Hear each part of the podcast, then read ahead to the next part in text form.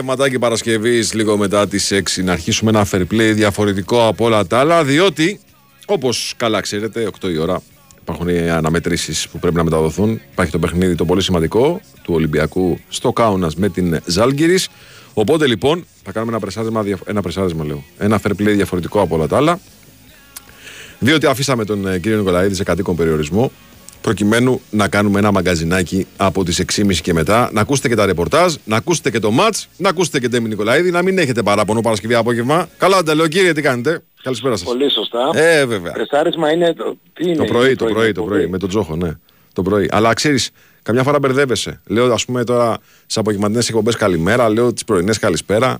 Εντάξει. Ούγαρ έρχεται μόνον. Εσύ δηλαδή την Παρασκευή βάει, ε, λες το πρωί με τον Μιχάλη και ναι. με μένα λες τα ίδια ή διαφορετικά το... Ανάλογα. Αυτό, ξέρεις, ε, έχει να κάνει με το αν υπάρχει θεματολογία. Λοιπόν, τι θεματολογία έχουμε σήμερα; Κοίταξε, η θεματολογία που έχουμε σήμερα είναι η εξής. Δεν ξέρω, μήπως ε, επειδή μπαίνουμε τώρα, είμαστε τις τελευταίες ώρες πριν την έναρξη ουσιαστικά το playoff και της τελευταίας αγωνιστικής του πρωταθλήματος.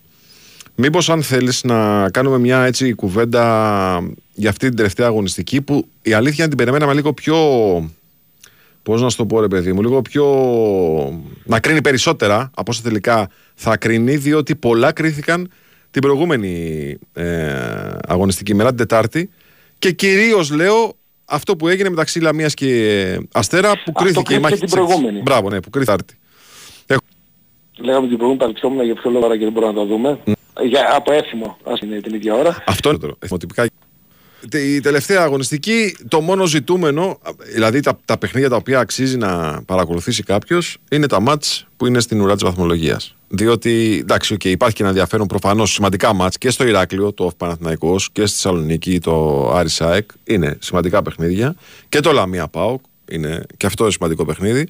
Όχι τόσο το Ολυμπιακός Βόλος, γιατί έχουμε δει και το Βόλο λίγο προβληματικό ε, με ξέρεις τη τελευταία τον αναμέτρηση. Αλλά τώρα ξέρεις τα παιχνίδια που γίνονται στα Γιάννενα, πας Γιάννενα Ατρόμητος. Ε, Στι Σέρες, το Πανσεραϊκός Αστέρας. Στην Κυφυσιά, αυτό κι αν είναι, Κυφυσιά Πανετολικός. Νομίζω ότι εκεί είναι το, το βάρος, εκεί εστιάζεται.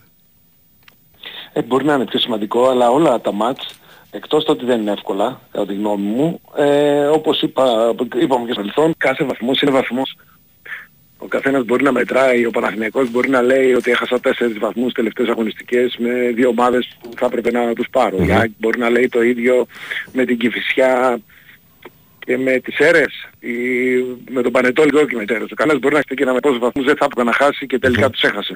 Οπότε επειδή στο φετινό πρωτάθλημα όλοι είναι ικανοί να κόψουν βαθμό από τους μεγάλους και επίσης όλοι δεν τα έχει παρατήσει κανείς και όλοι είναι ικανοί να σωθούν γιατί κατά τη γνώμη μου, ή τουλάχιστον έτσι πως το βλέπω εγώ, δεν βλέπω καμιά ομάδα να υπολείπεται τόσο πολύ. Αν με ρωτούς πριν δύο μήνες, Στην Ουράλες, ε. Κηφισιά. Στην Ουράλες, ναι, ναι. Ε, ναι. Θα έλεγα η Κηφισιά ότι μου κάνει αδύναμη και όμως με διαψεύστηκα. Δηλαδή λάθος έκανα. Mm-hmm. Η Κηφισιά είχε περισσότερες δυνάμεις από ό,τι φανταζόμουν και παρόλο τις αλλαγές των προπονητών τελικά Βρήκε... Τρεις προπονητές άραξε. Τελικά... Ε, είναι ο τρίτος ο Μπράτσος, ο τρίτος. Ναι. Δεν της βγήκε. Που... Ναι, δεν της βγήκε η αλλαγή από Αναστασίου σε Νίλσεν. Η αλήθεια είναι δεν της βγήκε. Ε, αλλά από Νίλσεν σε Μπράτσο... έχασε χρόνο, έχασε ναι, πολύ χρόνο. Ναι, και έχασε και έδαφος. Ναι. Αλλά τώρα, και τώρα μοιάζει, η Κηφισιά ναι. βάει ε, ε, τελευταία πέντε μάτς, δεν είμαι πολύ καλός σε αυτά, αλλά νομίζω πέφτω μέσα. Mm-hmm. Ε, έχει κάνει διπλό στον Όφη mm-hmm. και έχει πάρει δύο βαθμούς ε, που δεν τους περίμενε, δεν τους μετρούσε. Θα στα πω αμέσως τι έχει κάνει. Έτσι, τελευταία μάτς. Λοιπόν, τελευταία παιχνίδια. Λοιπόν. πήρε ένα, ένα, ένα χ, Κοίταξε, πήρε ένα χ. Στα τελευταία πέντε μάτς έχει μια νίκη ε, στο Ηράκλειο με τον Όφη. Έχει την ισοπαλία εντός έδρας με τον Βόλο που εδώ υπάρχει μια παρένθεση, εδώ να ανοίξουμε μια παρένθεση διότι το μάτς αυτό μπορεί να κρυθεί και δικαστικά ε, λόγω της ε, επίθεσης που έκανε ο Αχιλιάς Μπέος στον ΤΕΤΕΙ, της ρατσιστικής επίθεσης.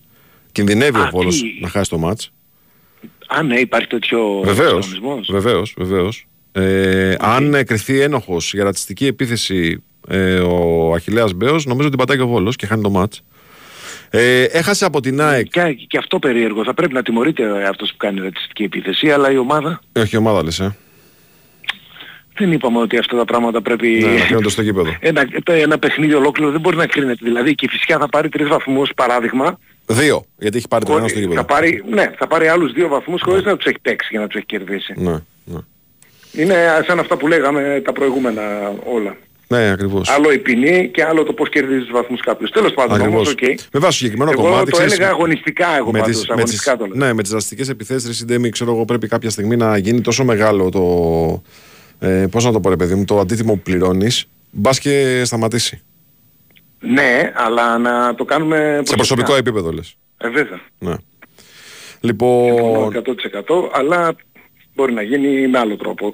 Εγώ είμαι κατά οποιονδήποτε βαθμό κερδίζονται να χωρίς χάνονται, να παιχτεί χάνονται στα δικαστήρια. ποδόσφαιρο. Ναι, ναι. Ναι, δεν έχω πρόβλημα να τιμωρούνται ομάδες α, για κάποιους λόγους και να φερούνται και βαθμοί παράδειγμα. Αλλά το να πάρεις βαθμούς πρέπει να τους πάρεις παίζοντας μπάλα. Μμμ. Λοιπόν, στη συνέχεια και η Φυσιά έπαιξε στην ΟΠΑ Παρίνα, έχασε 3-0 από την ΑΕΚ. Μετά έπαιξε στη Λεωφόρο με τον Παναθηναϊκό, πήρε το 1-1. Έτσι. Μπράβο, μπράβο, αυτά θυμάμαι. Και μετά με τον Αστέρα Τρίπολη στην Τρίπολη πήρε αυτό το εντυπωσιακό 3-3. Ε, που ουσιαστικά ναι, δείχνει ότι το βελάκι είναι προς τα πάνω. Δηλαδή σε πέντε μάτς έχει μια ήττα. Ναι, γιατί πήγε, έπαιξε μες στον Αστέρα. Που ο Αστέρας και εγώ ήταν για το μάτς. Ναι. Δεν ήταν κανένας αδιάφορος ο Αστέρας. Βεβαίως, ήταν τελευταίο το χαρτί Άρα για να και μείνει φυσικά- εξάδα. Ναι. Ναι. Αυτό θέλω να πω εκεί, δηλαδή βλέπεις ότι καμία ομάδα δεν τα παρατάει. Θα είναι τρομερή εδώ το ενδιαφέρον και χαμηλά και το ποιος θα πέσει και το ποιος θα πάρει το πρωτάθλημα. Εδώ ήθελα να σε ρωτήσω το εξής. Ε, μου ήσουν πολύ σαφής την προηγούμενη εβδομάδα που συζητήσαμε και μου λες ότι δεν βλέπεις τον Όφη να κινδυνεύει.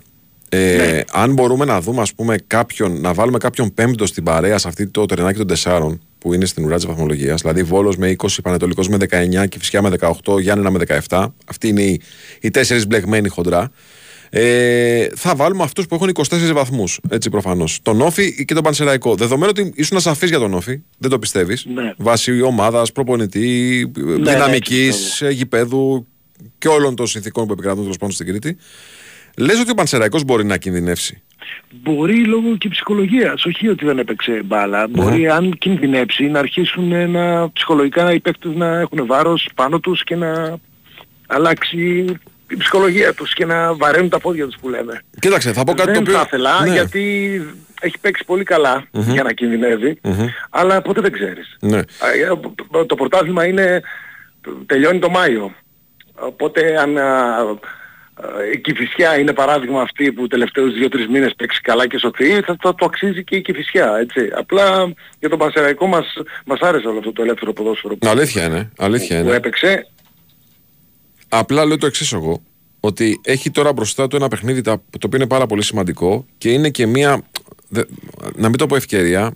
Είναι μία, του δίνει μια δυνατότητα να ξεκολλήσει. Παίζει μέσα με τον Αστέρα Τρίπολης, ο οποίος ο Αστέρας Τρίπολης έχει αυτό το ξεφούσκωμα που κουβαλάει η ομάδα ότι δεν πέτυχα ρε παιδί μου, να μπω στην Εξάδα. Οκ. Πάμε τώρα σιγά σιγά. Εξασφαλισμένοι βαθμολογικά είμαστε. Δεν έχουμε κάποιους ιδιαίτερους στόχους. Ωραία. Μια ενδεχόμενη απογοήτευση την κουβαλάει ο Αστέρας Τρίπολης. Ναι, ο Αστέρας και ο Ατρόμητος είναι οι ομάδες που είναι ας πούμε οι πιο χαλαρές ε, ναι. από εδώ και πέρα. Που μπορεί να είναι πιο χαλαρές. Δεν το ξέρουμε Ναι, πώς θα που μπορεί εμφανιστούν. να είναι πιο χαλαρές. Όχι, τουλάχιστον ψυχολογικά είναι. Λέω λοιπόν ότι αυτό το match, το Πανσεραϊκός Αστέρας, ενδεχομένως είναι ένα παιχνίδι το οποίο μπορεί να αποτελέσει χρυσή ευκαιρία για τον Πανσεραϊκό να φτάσει στους 27. Ναι, και θα είναι πολύ πιο άνετος. Αν αυτό το match έρθει διπλό, εγώ λέω ότι είμαι σίγουρος μάλλον ότι έχει μπλέξει και ο Πανσεραϊκός στην, ε, στην παρέα. Ναι, ναι. Έτσι. Αν έρθει διπλό, αν δεν πάρει τίποτα δηλαδή από το παιχνίδι ο Πανσεραϊκός. Συμφωνώ μαζί σου. Κοίταξε, υπό προϋποθέσεις, λέμε τώρα, Πανσεραϊκός Αστέρας διπλό. Οκ, λέμε. Μπορεί, είναι πιθανό και ΟΦΗ στο τέλος της αγωνιστικής και αυτός να μην έχει πάρει βαθμό. Γιατί παίζει με τον Παναθηναϊκό στην έδρα του. Ναι, Δεν είναι κάποιο εύκολο ματς που έχει. όχι. Όμως, ε, είναι άλλο να χάνεις ένα ματς από μια ομάδα που διεκδικεί το πρωτάθλημα και είναι άλλο να χάνεις ένα μάτς από μια ομάδα που κουβαλάει και αυτό το, το ξενέρωμα, να το πούμε έτσι λαϊκά, της αποτυχίας να βγει στην ε, κορυφαία εξάδα. Δεν ξέρω πώς μπορούν να το διαχειριστούν ε, οι ομάδες αυτό. Πάντως, επειδή οι έμπειροι το λένε αυτό, αυτοί δηλαδή οι προπονητές που δίνουν τη μάχη για την παραμονή, ότι πάντα κάποιος μπλέκει που δεν πάει ο νους σου κατά τη διάρκεια του πρωταθλήματος, λέω ότι αρχίζει και μοιάζει πολύ δυνατή έχουμε προσφέρεια δει- του Πανσεραϊκού. Νομίζω έχουμε δει play-off που η ομάδα δεν έχει κάνει νίκη. Ο Βόλος ήτανε. Τι να σου πω τώρα, ε, δεν, δεν το έχω προχειρά. Ναι, ε, ή μπορεί να έχει κάνει μία νίκη, μπορεί και καμία. Ναι, ναι, Υπάρχει ναι, ομάδα ναι, πάντως ναι. στο play-off για τα αδιάφοροι. Ναι. Άρα ποτέ δεν ξέρεις. Ε, και ποτέ δεν ξέρεις, θα μιλήσουμε εκτός από τα μεταφυσικά που λέμε Ναι. και τα στατιστικά ε, και βάση απόδοσης των ομάδων. Όλες έχουν δείξει ότι είναι ικανές για τα πάντα. Μμμ, μμμ. Ε, λέει εδώ Και ένας φυσικά φίλο. και για το, και για το πρωτάθλημα φυσικά έτσι. Ναι, ναι, ακριβώς. Ε, γιατί από το σπίτι ο Ντέμις, το είπαμε παιδιά, σήμερα έχει 8 η ώρα παιχνίδι. Οπότε λοιπόν πρέπει να κάνουμε και μαγκαζίνο για να μην σας αφήσουμε ανενημέρωτους. Είναι προαγωνιστική ημέρα. Έχουμε το Σαββατοκύριακο παιχνίδια και μάλιστα σημαντικά. Οπότε λοιπόν θα κάνουμε κανονικό μαγκαζίνο μέχρι τις 8 η ώρα, γιατί μετά τις 8 έχουμε μετάδοση αγώνα. Οπότε λοιπόν να το φέρουμε για σφινά. Ήταν λίγο, λίγο άδικο. Έτσι. Λοιπόν, σε ρωτάνε εδώ άποψη για Λιούμπισιτς. Ε, άποψη για Λιούμπισιτς έχω πριν έρθει στην ΑΕΚ όπως και οι περισσότεροι από εμάς Ναι. και ειδικά από το ματς που παίξαμε ε, στη Φιλαδέλφια Μμμ. η οποία είναι πάρα πολύ Τότε καλή. έπαιζε Και- αριστερό μπακ, ε, σε εκείνα τα ματς. Όχι στη Φιλαδέλφια. Ναι. Δεν νομίζω. Ε, έχω την εντύπωση ότι έπαιζε αριστερό μπακ. Αλλά τέλος πάντων. Ε, τότε θα ήταν ένα τρομερά επιθετικό αριστερό μπακ. Ναι. Ε, ναι. Πολύ καλή είναι η άποψή μου, ακόμα νομίζω δεν έχουμε δει τίποτα. Μμμ, μμμ. Και είναι λογικό να μην έχουμε δει, θέλω να πω, θέλει χρόνο, θέλει να πάρει μάτσα πάνω του. Ε, είναι μια πολύ καλή μεταγραφή και πολύ καλός παίκτης και σε πολύ καλή ηλικία. ναι. Σου μείνε κάτι από τα μάτσα τα μεσοβδόμαδα. Για έκμη είναι. Μμμ. η οποία Το δεύτερο ημίχρονο ημίχρονο, φαντάζομαι να λες, ναι, έτσι. Ναι, ήταν εκπληκτικό. Μμμ. Και επίσης ε, ξεκίνησε πάλι να φέρνει από τον πάγκο παίχτες που να αλλάζουν όλο το μάτς όπως έκανε και πέρσι γιατί φέτος δεν το έχουμε δει, μπορεί και σε κανένα μάτς και να είναι το πρώτο. Να είναι το πρώτο που να έχει τόσο μεγάλη πίεση η, η ΑΕΚ και ταυτόχρονα οι αλλαγές να, μετρ- να καθορίζουν τόσο πολύ το αποτέλεσμα ε, μπορεί να είναι το πρώτο μάτς φέτος. Πέρσι γινόταν ε, συνέχεια. Ναι, αλλά κοίταξε, έχει και εξήγηση αυτό, ε. Για πες. Εξήγηση η μία είναι ότι καταρχάς με τα προβλήματα τραυματισμού που είχε η ΑΕΚ δεν μπορούσε να έχει τις λύσεις σε πολλά παιχνίδια. Αυτές τις λύσεις δηλαδή. Το... Ο- Δεν δε, δεν συμφωνώ. Δεν συμφωνείς, ε; Όχι. Πάντα υπήρχαν παίχτες σε πολλά μάτς. Ε, από παίχτες καλοί Ναι. θέλω να πω που κάθονταν στον πάγκο αλλά δεν, δεν είχε η, η, η ΑΕΚ τέτοια, Okay. τέτοια ένταση οι, οι αλλαγές δεν πετυχαίνανε πάντα πετυχαίνανε δεν καθορίζει το ματς εννοώ τώρα φαίνεται η ομάδα να είναι σε κατάσταση Ε, τώρα καταρχάς πήρε, πήρε του Μάνταλου assist, πήρε το γκολ από τον Πόνσε, πήρε γκολ από τον Λιούμπισιτ. Δηλαδή δεν μπορούσε να πάρει κάτι άλλο από τις αλλαγές του. ναι, Έτσι. ε, αν θυμάσαι πέρσι γινόταν συνέχεια αυτό ναι. Και Οπότε επί- η ΑΕΚ αρχίζει πι- λίγο πριν τα play-off και μας θυμίζει την ΑΕΚ που πέρσι έκανε τέτοια πράγματα. Εγώ, Οπότε είναι... εγώ νομίζω ότι η εικόνα αυτή της ΑΕΚ είναι και το ζητούμενο μετά τον αποκλεισμό της και από το κύπελο. Ε, νομίζω ότι το διαπιστώσαμε και από τα ρεπορτάζ ότι είχε ανεβεί ξανά η ένταση στις προπονήσεις της Ένωσης. Και το λέω αυτό γιατί πλέον η ΑΕΚ είχε στόχο αυτό το πράγμα. Δηλαδή να επιστρέψει στην εικόνα την περσινή. Αυτή που της έδωσε και το πλεονέκτημα, έτσι, στο φινάλε. Ναι, απλά θα πρέπει να δούμε τι θα γίνει με τους τραυματισμούς. Διότι αν η ΑΕΚ συνεχίσει να έχει πολλούς τραυματισμούς, δεν ξέρω. Μπορεί να έχει πάγκο, Μμμ. αλλά α, αν έχει τραυματισμούς σημαίνει ότι δεν θα έχεις πάγκο. Ναι. Οπότε δεν μπορείς να αλλάζεις και τα μάτια. Ολυμπιακό και Πάοκ, πώς είδες; Ε, ο Ολυμπιακός δυσκολεύτηκε, έβαλε μια εντεκάδα που σίγουρα δεν ήξερε να παίξει μαζί. Αλλά είχε καλή νοοτροπία ο Ολυμπιακός, έκανε διορθωτικές κινήσεις, έβαλε ΕΣΕ που άλλαξε την ομάδα γιατί έβλεπε ένα τσικίνιο μόνο του να προσπαθεί να... Να ήταν μαζέψει. πολύ ασύνδετος δηλαδή στο πρώτο ημίχρονο. Με τον ΕΣΕ μαζί φαίνεται ότι πε- αλλάζει όλο το, ο- όλος ο Ολυμπιακός. Υπάρχουν δηλαδή παίκτες στον Ολυμπιακό που κάνουν τη διαφορά, πώς να σου το πω, που ε, αρχίζει στο μυαλό του ο καθένας έχουμε μια εντεκάδα ή τουλάχιστον 9, Ναι. 10. Ε, αυτό ίσως το έκανε ο Μεντιλίμπαρ για να πάρει, να έχει άποψη για όλους, δεν ξέρω. Για να φρεσκάρει, Το να καλό διαχειριστεί είναι ότι θα ρόστερ, να μπορούσε έχει να μην- άποψη, βέβαια, για όλα. Το καλό είναι ότι κέρδισε, πήρε τους, του, τους πόντους γιατί θα μπορούσε και να μην κερδίσει. Ναι. Δεν ήταν ότι έκανε ε, τρομερή εμφάνιση, αλλά είχε τρομερή, νοοτρο... τρομερή, είχε πολύ καλή νοοτροπία. Το κυνήγησε, πίεσε, μου θύμισε το μάτσο ε, το, με τον ΠΑΟΚ. Πανατολικός ΠΑΟΚ. Ναι. Παρόμοιο ήταν εκτός από τον γκολ που μπήκε. Συμφωνώ, με που το ήταν ίδιο ίδιο έτσι, στο αν- ίδιο λεπτό. ανατριχιαστικά ίδιο. Και Έτσι. ίδιο λεπτό. Ναι, είναι. ναι, ναι, ναι. Ε, Ήταν παρόμοιο το, το μάτς με τον Πάουκ να είναι πολύ καλύτερο στο πρώτο ημίχρονο από ότι ήταν ο Ολυμπιακός με, με τον Πανετολικό. Ναι, ξέρεις το τι- δεύτερο ημίχρονο ήταν λίγο παρόμοιο. Δεν μαθαίνουμε μόνο τους μεγάλους πώς παίζουν, μαθαίνουμε και τους μικρούς. Και λέω, το, το λέω αυτό για το Πανετολικό. Ο οποίος Πανετολικός σου δημιουργεί την Σκοράρει. αίσθηση ότι κάνει πράγματα, προσπαθεί, βρίσκει πράγματα μες στο γήπεδο να κάνει επιθετικά, αλλά επιτρέπει και πολλά έτσι. Δηλαδή δεν μπορεί να. Ο Ανατολικός σκοράρει και μετά κάθεται. Ναι. Και περιμένει όσο περνάει η ώρα, τόσο πιο πίσω βγαίνει και τόσο δειλά θα βγει στην επίθεση. Ναι. Και αυτό του κόστησε. Του κοστίζει. Ναι, του κοστίζει. Σε Το ένα- έχουμε δει και με τον Πάο και με τον Ολυμπιακό. Σε έναν βαθμό το κάνει και ο Πας Γιάννενα αυτό έτσι. Δηλαδή στην ΑΕΚ, στο μάτς με την ΑΕΚ. Αλλά ίσως ήταν και θέμα δυνάμεων εκεί. Δηλαδή. Ε, δεν, νομ- δεν νομίζω ο, ο, τα, τα Γιάννα δεν κάναν κανένα τρομερό μάτς. Ήταν πολύ εύστοχα και βάλαν δύο γκολ. μμμ. Έτσι, η ΑΕΚ έκοψε ρυθμό μετά το 20 λεπτό και απλά έτυχε το που έκοψε ρυθμό τα Γιάννα να κάνουν δύο στα δύο. Να βρουν δύο γκολ. Ναι. Ναι. Ε, δεν, ε, δεν θα μπορούσαν τα Γιάννα να... Ε, ήταν σε πολύ καλή μέρα η ΑΕΚ για να μπορέσουν να παίξουν διαφορετικά. Πάω Παναθηναϊκό ιδέε. Ναι. Ε, πάω, και, είδα, πάω και ήταν λιγότερο από, από Δεν έχασε και όλους, τίποτα. Γιατί ήταν, Δεν ναι, έχασε ήταν και λίγο τίποτα. βαρετό το μάτς. Ε, δεν έχασε τίποτα. Δηλαδή πραγματικά ήταν βαρετό το μάτς. Και αυτό δεν ξέρω αν είναι πρόβλημα για τον Πάοκ. Αν ο Πάοκ τώρα αρχίσει και σκέφτεται τα ευρωπαϊκά παιχνίδια. Όχι, όχι. Ο, ο ΠΑΟΚ, κοίταξε, ο ΠΑΟΚ σκέφτεται τα ευρωπαϊκά παιχνίδια. Ήθελε να πάρει τους τρεις βαθμούς και καλά έκανε και έτσι πρέπει. Τους πήρε δε- χωρίς πολύ μεγάλο κόπο. Ο Κωνσταντέλιας πλέον α, α, έχει γίνει ηγέτης της ομάδας και η απόδοση του ανεβαίνει παιχνίδι με παιχνίδι Μμμ. Και η στάση του μέσα στο γήπεδο είναι διαφορετική θέλω να πω. Είναι η ηγετική φυσιογνωμία πλέον. Ο Παναθηναϊκός ε, ξεκίνησε πολύ καλά. Μετά για κάποιο λόγο κουράστηκε, έκοψε ρυθμό. Όπως είπε και ο Ζέκα, τον βγάλαμε, δεν μπορούμε 90 λεπτά να έχουμε τον ίδιο ρυθμό, δίκιο έχει. ναι. Εκεί όμως θα έπρεπε λίγο να, να κυκλοφορήσει την μπάλα, να ελέγξει λίγο το μάτς, σαν να το χασε. Χωρίς να συμβαίνει και κάτι τρομερό από τον Άρη, έτσι. Όχι, όχι, όχι. Ο Άρης μου Χωρίς να θύμισε συμβαίνει πολύ κάτι. τον ο Άρης Άρη. ήταν λίγο αδιάφορος, Ναι. πώς να το πω. Μπήκε λίγο αδιάφορα, φαινομενικά αδιάφορα. Όχι ότι όντως ήταν αδιάφορα. Ε, τώρα κακά Απλά τα στο ψέματα, μάτι- κα- οι παίκτες του Άρη σκέφτονται εσύ, Ντέμι σκέφτονται το παιχνίδι με τον Πανατολικό την Τετάρτη και το την πρόκριση στο κύπελο, στον τελικό. Σωστό, Αυτό. αλλά κανένας παίχτης να ξέρεις σε μεγάλα μάτς δεν είναι αδιάφορος, θέλουν όλοι να βάλουν γκολ, να, κάνουν μια, να, να έχουν μια καλή απόδοση. Θα μπορούσαμε να το πούμε αυτό αν έπαιζε ο Άρης με κάποια πιο μικρή ομάδα. Με τον Παναθηναϊκό μπορεί να μας φάνηκε αδιάφορο, δεν ήταν. Απλά λέω πώς, πώς έβγαινε αυτό, ίσως γιατί ήταν πάρα πολύ... Ε, με πολύ μεγάλη αποφασιστικότητα και διάθεση και τρεξίματα πολλά τα πρώτα λεπτά, στα πρώτα λεπτά του μάτς ε, ε, ο Παναθηναϊκός. Και τους πήρε χρόνο να συνέλθουν λες. Ναι, ναι, να βρουν ναι, δηλαδή- τα μέτρα τους στο κήπεδο να καταφέρουν να φτιάξουν πράγματα. Εντάξει, ήταν- ήταν Ναι, και, δεν, έμοιαζε και εκτός ρυθμού ο Ζουλ που παίζει πολύ σημαντικό ρόλο στο παιχνίδι του Άρη. Η αλήθεια είναι αυτή. ε, από τον Παναθηναϊκό δεν, ε, δεν, έχω, δεν, δεν ξέρω κατά πόσο τόσο μεγάλο ρόλο παίζει ο, ο, ο Ζουλ. Με, τώρα με αιφνιδίασες, γι' αυτό δεν απάντησα. Ναι.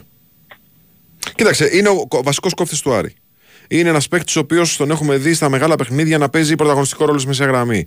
Στο παιχνίδι με τον Εμένα μου Παναθηναϊκό. φάνηκε, ε, μου φάνηκε ε, ο- ξέρεις, γενικό φαινόμενο. Ναι. Δεν μου φάνηκε δηλαδή ότι Ενός ο παίχτη. ένας παίκτης Ναι, ο Ζουλ- ναι, ναι, ναι, ναι. αυτό θέλω να πω. Μμμ, μμμ. Δηλαδή ότι ήταν κακός αυτός άρα όλος ο Άρης. ε, μου φάνηκε λίγο πιο γενικό το, το φαινόμενο, το 20 λεπτό το πρώτο τουλάχιστον. Ναι. Να το είναι οποίο, έτσι. κοίταξε, κατά διαστήματα ήταν για να βάλει τρία γκολ ο Παναθηναϊκός, έτσι. Δηλαδή, όποτε ήθελε μπαίνει στην εντάξει. περιοχή.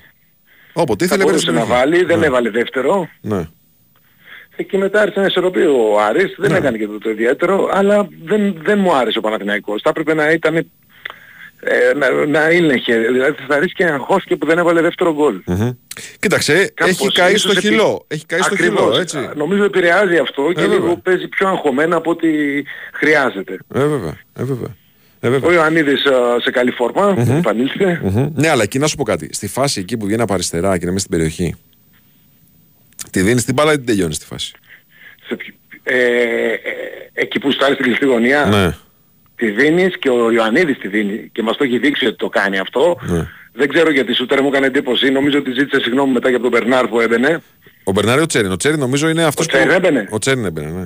Μπορεί ο να οποίος έχει κλαίει, δίκιο. κλαίει, είναι μόνος του με το τέρμα, κλαίει. Δώσ' μου την Ε, μπάλα. ο πάντα, σχεδόν πάντα το κάνει ο Ιωαννίδης. Από εκεί δεν μπαίνει σχεδόν ποτέ Ναι. έτσι πως πήγε να το κάνει. Μόνο ψηλά μας σούταρε θα μπορούσε να μπει. Ε, δεν, ε, δεν φημίζεται ο Ιωαννίδης ε, για την ατομι, ατομικότητά Όχι, του. ίσα Είναι ίσα, ίσα ίσα. αλτρουιστής παίκτης, οπότε απλά έτυχε ή δεν τον είδε. Ή όταν τον είδε είχε πάρει την απόφαση να στάρει. Ναι. Εκτός κι αν Ε, είναι- αλλά έκανε ένα τρομερό ε, σκαπτό πλασέ από δεξιά στο βυζό δοκάρι που θα ήταν ε, τρομερό γκολ αν έμπαινε. Ναι, μια, έμοιαζε πολύ με τον κόλ που έχει βάλει στη Φιγερεάλ εδώ στο ΑΚΑ. Αλλά ήταν το σκάψιμο λίγο πιο μεγαλύτερο και λίγο πιο, πιο πλάγια θέση. τώρα. Ε, πιο καλό, πιο καλό αυτό Πιο θα καλό ήταν, αυτό. ναι, μπέντε. Ναι. Αυτό χωρίς να εντυπωσιαστώ τον Παναθηναϊκό. Αυτό χωρίς να εντυπωσιαστώ τον Παναθηναϊκό γιατί δεν ήταν ο Άρης σε, και πολύ, Σε πολύ καλή κατάσταση. σε πολύ καλή κατάσταση. Ναι. Μμμ. Σου άρεσε που ήταν όλα τα μάτια μαζεμένα διαμέρα. Είσαι κούραστε Επειδή λίγα. εγώ θέλω να τα βλέπω όλα, Ναι, θα κούρα- ήθελα σε να κούρασε είναι... λίγα. ναι, δύο το Σάββατο, τρία Να σε δω τη διαφορετικές ώρες, Δευτέρα γιατί θα τώρα. ήθελα να τα Πώς θα βλέπω. βγάλεις εκπομπή τη Δευτέρα να σε δω; Κοίταξε, θα κάτσω να δω ένα ολόκληρο μάτς. Φαντάζομαι Μετά- ποιο. Φαντάζομαι και ποιο. με- Ναι. Ε, εγώ δεν το έχω ακόμα αποφασίσει. Ε, το Αρισάκη δηλαδή, τι θα δεις. Ναι, μάλλον το Αρισάκη. θα Ε, δω. εντάξει, Πιο καλό, οκ, ναι. δύσκολο ήταν. Σκεφτόμουν και τόσο Παναθηναϊκός ότι είναι δύσκολο. Και αυτό είναι Αλλά καλό, Έτσι ναι, κι αλλιώς. αυτό είναι καλό. Έτσι κι αλλιώς μετά θα δω και το επόμενο, μετά θα δω και το επόμενο στο on demand. Ναι. Την άλλη μέρα θα δω και το επόμενο. Για να ξέρουμε τι θα πούμε τη Δευτέρα. αλλιώς Εννοείται. δεν γίνεται. εννοείται. Δεν μου καλό απόγευμα, καλό Σαββατοκύριακο να έχεις. Ευχαριστώ πάρα πολύ. Και εδώ είμαστε για να τα λέμε. Έγινε καλή συνέχεια. Καλό απόγευμα, καλό απόγευμα. Λοιπόν, θα πάμε σε ένα break και μετά αρχίζει η δουλειά. Κώστας Μιαούλης είναι ήδη απίκο στη θέση του για την οργάνωση παραγωγής της εκπομπής. Χάρη σε όλη τεχνική και μουσική επιμέλεια. Βάει Σούτσικας εδώ. Αρχίζει το μαγκαζίνο, παιδιά, γιατί μετά έχει μπάσκετ.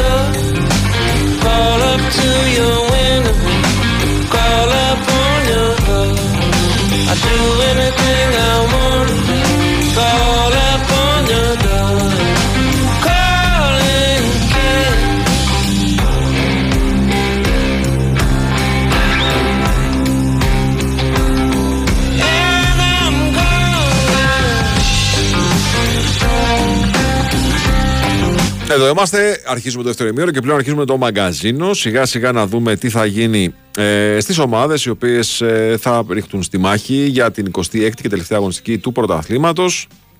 Ε, άλλοι έχουν πολύ ψηλά κίνητρα, άλλοι είναι περισσότερα διάφοροι, άλλοι θέλουν να διατηρήσουν τις διαφορές τους στην κορυφή της βαθμολογίας, άλλοι να μην επιτρέψουν στους προπορευόμενους να ξεφύγουν.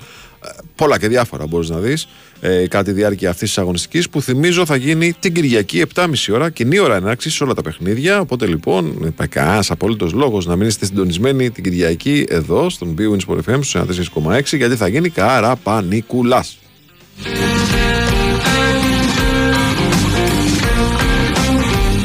Όπως με ενημερώνει ο υπεύθυνος για την οργάνωση παραγωγής του εδώ του μαγκαζίνου, ο Κώστας Μιαούλης λοιπόν, ε, θα ξεκινήσουμε σιγά σιγά με την ΑΕΚ, ε, η οποία ΑΕΚ έχει δύο μέτωπα, κοιτάει δύο πράγματα. Πρώτον, αυτούς που έρχονται πίσω από τραυματισμούς, πώς θα τους διαχειριστεί ο Αλμέιδα, εν ώψη και των αγώνων των playoff, ε, πώς, ε, πόσο χρόνος συμμετοχή θα τους δώσει, ε, πόσο θα τους πιέσει τώρα στο παιχνίδι με τον Άρη, γιατί η ΑΕΚ έχει επιστροφές, γυρίζει ο Ρότα, γυρίζει ο Μουκουντή.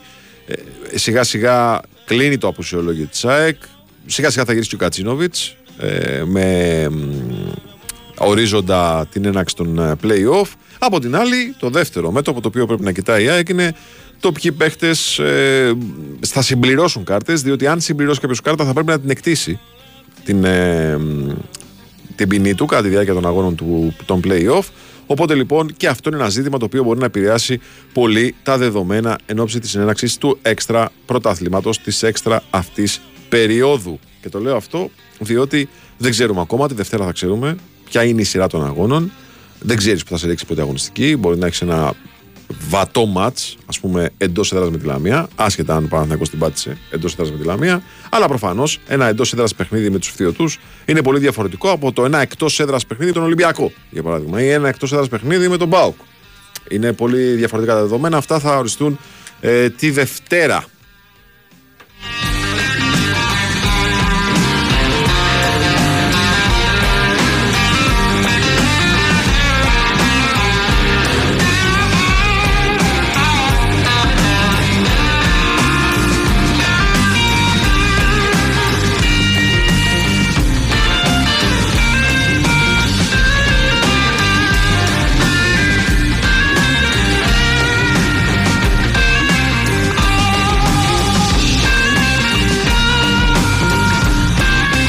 Έρχονται και μηνύματα παράλληλα. Ένας συνονόματος από τη Σύφνο, Βάιος από τη Σύφνο. Περίεργο ε, να ακούω συνονόματα, όπως μάλλον από κυκλαδίτικο νησί, διότι το Βάιος είναι καμπίσιο όνομα. Είναι και τρίκαλα, καρδίτσα, λίγο Ευρυτανία. Αλλά τέλος πάντων με ρωτάει αν περίμενα αυτό που έγινε στη Μαριτή. Όχι. Και όποιος σας λέει το αντίθετο και δεν είναι κοντά στην ομάδα, γιατί η ομάδα μπορεί να ξέρει άλλα πράγματα για το πώς είναι υπέρ το πώς δουλεύει και το καθεξής, θα σας λέει ψέματα. Δηλαδή, κανένα δεν το περίμενε αυτό που έγινε χθες στη Μαδρίτη.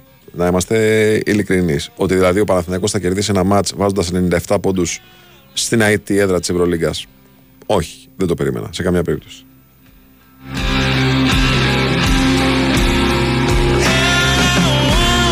Βέβαια, πολλά έχουμε δει κατά τη διάρκεια της φετινής ε, σεζόν και θα δούμε και ακόμα περισσότερα. Ε, η Ευρωλίγκα είναι ένα πρωτάθλημα το οποίο επιφυλάσσει πάρα πολύ μεγάλες εκπλήξεις. Ε, άλλωστε, θυμίζω ότι η Ρεάλ είχε χάσει και από την ε, Αρμάνι Μιλάνο, που δεν τη λες ακριβώς και την πιο συνεπή ομάδα της φετινής διοργάνωσης. Σας ίσα θα πω εγώ. Ε, αλήθεια είναι ότι έχει γελάδια το τελευταίο διάστημα. Αλήθεια είναι βέβαια ότι στον τελικό του κυπέλου της άρρωσε την Παρσελώνα. Επίσης είναι αλήθεια αυτό. Ε, Επίσης, αλήθεια είναι ότι εχθές ήταν κομπλέ. Δηλαδή, να την πετύχεις χωρίς τον Ταβάρες, χωρίς το Καμπάτσο και χωρίς το Γιαμπουσέλα για παράδειγμα, θα πω είναι μια συνθήκη που μπορεί να σου ευνοήσει ε, στα ματσαρίσματα. Δεν συνέβη αυτό, οπότε λοιπόν όχι σε καμία περίπτωση δεν περίμενα να συμβεί κάτι τέτοιο. Άλλωστε και η τελευταία εικόνα που είχαμε από τον ε, Παναθηναϊκό ήταν ε, η κακή, η κάκιστη εικόνα που είχε στο Final Eight και κυρίως στο τελικό με τον Ολυμπιακό. Λοιπόν, αρκετά με τον μπάσκετ όμως. Πάμε στο ποδόσφαιρο να μιλήσουμε με τον Γιώργο Τσακίρη για αυτά τα δύο μέτωπα που πάμε πριν. Δηλαδή για τις επιστροφές από τραυματισμούς, τη διαχείριση του Αλμέιδα, πόσο θα τους πιέσει, πόσο θα τους ζωρίσει, αν έχει φανεί κάτι τις προπονήσεις. Και το δεύτερο, πώς θα προφυλάξει αυτούς που ε, κινδυνεύουν να τιμωρηθούν ε, και να χάσουν κάποια αγωνιστική στα playoff. Γιώργο, μου τι κάνεις; Καλησπέρα. Καλά, καλά, εσείς πώς είστε. Δόξα τω Θεώ, ακόμα εδώ. Πάντα. Κι όμως είμαι ακόμα εδώ δηλαδή. Ε, ναι, ρε φίλε, Παρασκευή Κάπως απόγευμα, Παρασκευή απόγευμα τώρα δεν είναι το καλύτερο μου, να ξέρεις. Ναι. Ε, Ναι, να κάνετε Παρασκευή απόγευμα. Έχεις υποτάξει. ναι, αλλά λείπει τώρα ο άλλος, καταλάβει. Δηλαδή, κάνω μαγκαζίνο. Είναι λίγο στενάχωρο για σένα η αλήθεια είναι, αλλά έχει μπάσκετ τότε. Θα ήταν και λίγο, πώς να το πω, παράτερο να ήταν εκεί. Ε, ναι, κοίταξε, παράτερο είναι. Έχουμε και μαγκάζινο, έχουμε δουλειές μετά, έχουμε μπάσκετ, καταλαβαίνεις. Βέβαια, Ε, Γιατί το λέω, για τον μπάσκετ το λέω. δεν το λέω εσύ πώς είσαι σπίτι σήμερα, 1η του Μάρτη, που κλείνεις στα 40. για... Εφτά. Ωρε φίλε, πολύ χρόνος ρε φίλε. Μικρό παιδί είσαι ακόμα ρε φίλε. Είμαστε Πολύ χρόνος. ακόμα, ναι, ναι, ναι. Πολύ Δεν χρόνος. απαγαλώ. Πώς είσαι σπίτι δεν ξέρω. Λοιπόν, εδώ έχουμε παιχνίδι με το μικρό, Αχα. ε, με τη σύζυγο. Δεν δεν θα πας με τα γκαζόζα δηλαδή; Ε, βέβαια. Α, ω, γιατί ανησύχησα ότι κάτι έχεις, καταλάβες. Όχι, 21-21 είναι αυτά. Υπάρχει συγκεκριμένη ώρα. Α, εντάξει. 21-21. Συγγνώμη ρε φίλε, συγγνώμη. Συγγνώμη. Συγγνώμη. Πώς είσαι, ε, Βάη, καλά όλα; Καλά είμαι ρε φίλε, αυτό, α, νομίζω ότι το θέμα συζήτηση αυτό είναι στην ΑΕΚ. Δηλαδή το πώς θα διαχειριστεί ο Αλμίδα αυτό το παιχνίδι τώρα. Με βάση τις επιστροφές και τα, τις κάρτες που απειλούν. Ναι, ε, και ένα πολύ σημαντικό κομμάτι το ότι αν θα θέλει να δώσει ρυθμό σε κάποιους, πόσο ρυθμό θέλει να δώσει και χρόνο δηλαδή συμμετοχής. Αν θα τα αποκριθούν αυτοί, γιατί και το προηγούμενο παιχνίδι επιδίωξη του Ματίας Αλμέιδα ήταν ε, να χρησιμοποιηθεί για περισσότερο από 60 λεπτά ο Σιμάνσκι. Ε, μία ώρα ακριβώς ο Λιβάη Κατσία, αλλά δεν είχε τη δυνατότητα. Ενώ δεν το επέτρεψε στο παιχνίδι, έτσι. Δεν το επέτρεψε και ο Γκαρσία, λέω εγώ. Ναι, και ο Γκαρσία δεν ήταν καλός και ο Σιμάνσκι δεν ήταν καλός, λόγω της ε, απουσίας ρυθμού. Και ο Σιμπέ δεν ήταν καλά. Μέτρια, σε μέτριο επίπεδο έχει κυμανθεί και η απόδοση του Τσούμπερ. Έπρεπε για να αντιδράσει και να επιστρέψει από αυτό το 1-2 να αλλάξει πολλά, η αλήθεια είναι. Και του στερήθηκε η δυνατότητα με αυτόν τον τρόπο να χρησιμοποιήσει παραπάνω χρόνο και το Γκαρσία που ήθελε αλλά κυρίως και το Σιμάνσκι, γιατί επαναλαμβάνω ο Σιμάνσκι είναι το μεγαλύτερο, έτσι, η μεγαλύτερη ανάγκη για τον κότσο, επειδή έλειπε, θυμίζω, εκτός ε, τελευταίο μάτι ήταν το Παναθηναϊκό. Ε, καλά μήνα αυτό, πώς είναι. Μέσα στην ε, Φιλαδελφία, ένα μισή μήνα ακριβώς πριν. Ενάμιση μήνα. ε. Ε, βγαίνεις από ρυθμό. Ναι, ναι. Πολύ. Και είναι, και είναι πολύ κομβικός ο Σιμάνσκι στο παιχνίδι της ΑΕΚ. Βέβαια, βέβαια. Ευτυχώς βέβαια από την άλλη υπάρχει ο Γιόνσον, ο οποίος έχει πάει εξαιρετικά σε αυτό το διάστημα. Έχει πάει καλύτερα και από τον Πολωνό για μένα. Ε, και αυτό είναι το ευχάριστο για τον ε, Ματίας Αλμέιδα για να μπορεί να έχει να διαχειριστεί α, παίχτες σε ίδια θέση, σε ίδια θέση οι οποίοι να είναι στο ίδιο level. ας πούμε. Ναι, ναι, ναι. ναι. Είναι πάρα πάρα πολύ σημαντικό και ευχάριστο αυτό για τον α, Πελάδο. Γύρισε ο Μουκουντή, γύρισε ο Ρώτα, περιμένουμε Κατσίνοβιτς και Ζήνη θυμίζω ε, και θα δούμε τι θα κάνει ο κότσος και τι θα επιλέξει να α, δουλέψει με κάποιο τρόπο τέτοιο που να μην α, έχει και πολύ μεγάλη ανομοιογένεια, ξέρεις στο αγωνιστικό. Εγώ Ναι. δεν νομίζω ότι θα Βέβαια πέσει τα πολύ σχήματα που πολύ. έχει δοκιμάσει φέτος ο Αλμίδα είναι πάρα πολλά. Δηλαδή Ναι. νομίζω ότι και αυτό έχει κάπως ε, σβήσει ως Έχει κίνδυνος. δίκιο. Έχεις απόλυτο δίκιο. Έχει μπει νέο αριστερό μπακ που έχει μπει πλέον στην ε, δεκάδα. Δεν φεύγει εύκολα από την δεκάδα, λέω και τον Πίλιο. Έχει μπει καινούριο στόπερο ο Κάλενς, ο οποίος και αυτός δύσκολα φεύγει από την δεκάδα. Ε, Έχει έτσι καιρό μου, ξέρεις, έκατσε και αυτό το κοπάδικα που λέμε. ναι. Συν την ε, απουσία ενός μήνα επιπλέον που είχε λόγω τραυματισμού του Ομουκουτή, είναι πολύ δύσκολο, ειδικά στο κέντρο της άμυνας, μετά να βγάλεις αυτό που έχει πάρει ρυθμό και τα πηγαίνει και πολύ καλά. ναι.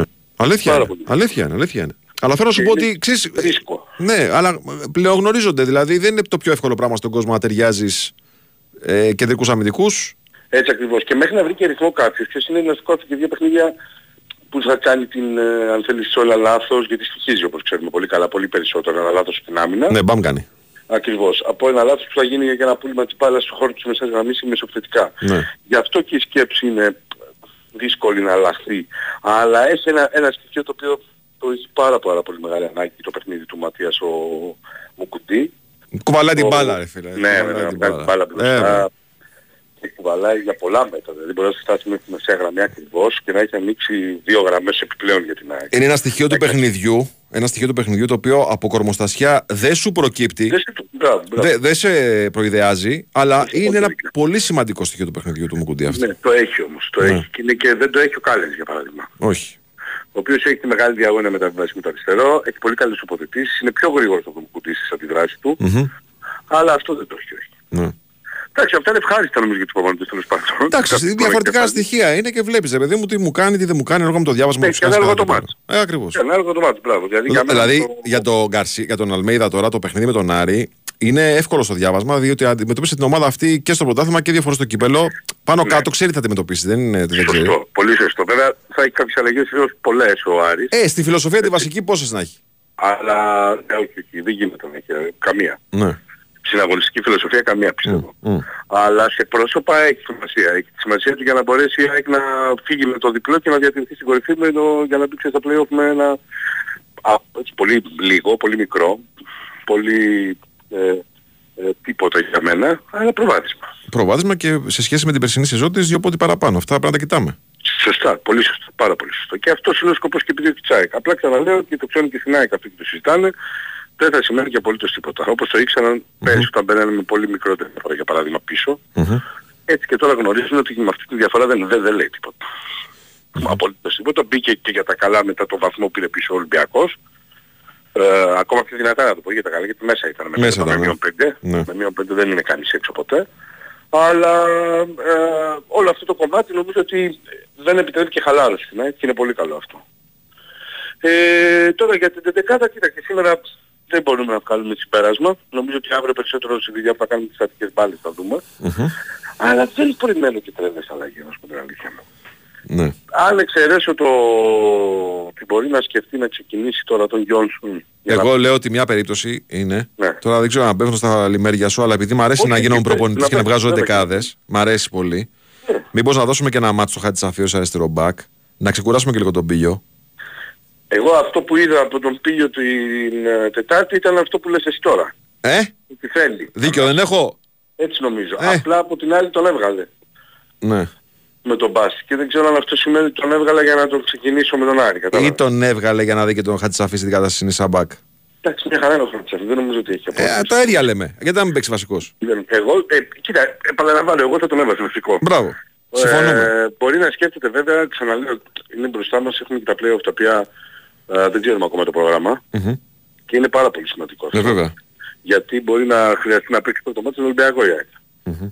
Μπορεί να παίζει με τον Πάουκ Ντούμπα, μπορεί να παίζεις με τον Παναθηναϊκό. Νομίζω ότι σε αυτά τα παιχνίδια, παρά το γεγονός ότι ο οποίος έχει κερδίσει θέση του που λέμε, ένα μήνυ προβάδισμα θα το έχει να ξεκινάει ο Χατσαφή. Ναι. Άρα είναι πάρα πολύ πιθανό να ξεκινήσει ο Χατσαφή και για να πάρει λίγο ρυθμό ξέρεις, Μμμ, στη θέση μμμ, της μμμ. Γνήσια, την κλασική του. Να νιώσει ξανά άνετα, αυτό, να βρεις τις Ακριβώς. συνεργασίες του με τα χαφ, με τα, με τα στόπερ. με- Ακριβώς, με- ακριβώς. Από εκεί πέρα νομίζω όμως ότι θα ξεκινήσει μια ομάδα τέτοια που θα είναι πολύ ανταγωνιστική ώστε να μπορέσει από το πρώτο ημίχρονο να φτάσει να βάλει τις βάσεις νίκης. η ΑΕΚ. Αυτό θα επιδιώξει ο coach. Θα βάλει Ρότα. Ε, νομίζω ότι θα, θα βάλει Ρότα ή τουλάχιστον ε, μπορεί να το δοκιμάσει μόνο και μόνο επειδή έχει δύο προπονήσεις το λέω αυτό. Ναι. Δηλαδή μπορεί να σκεφτεί, οκ, ας τον βάλω στο 60-70, Μμμ. να μου πάρει ένα μισάωρο 20 λεπτό προκειμένου να μπει στο ρυθμό της θέσης. Μόνο για αυτό το σκέφτομαι.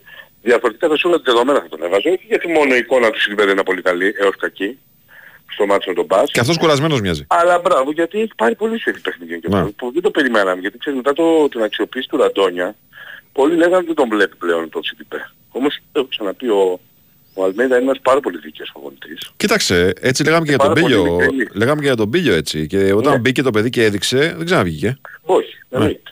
εννοείται.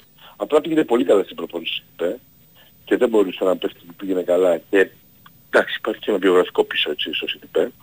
Δεν μπορούσε να τον έχει και να, να μην το χρησιμοποιήσει καθόλου.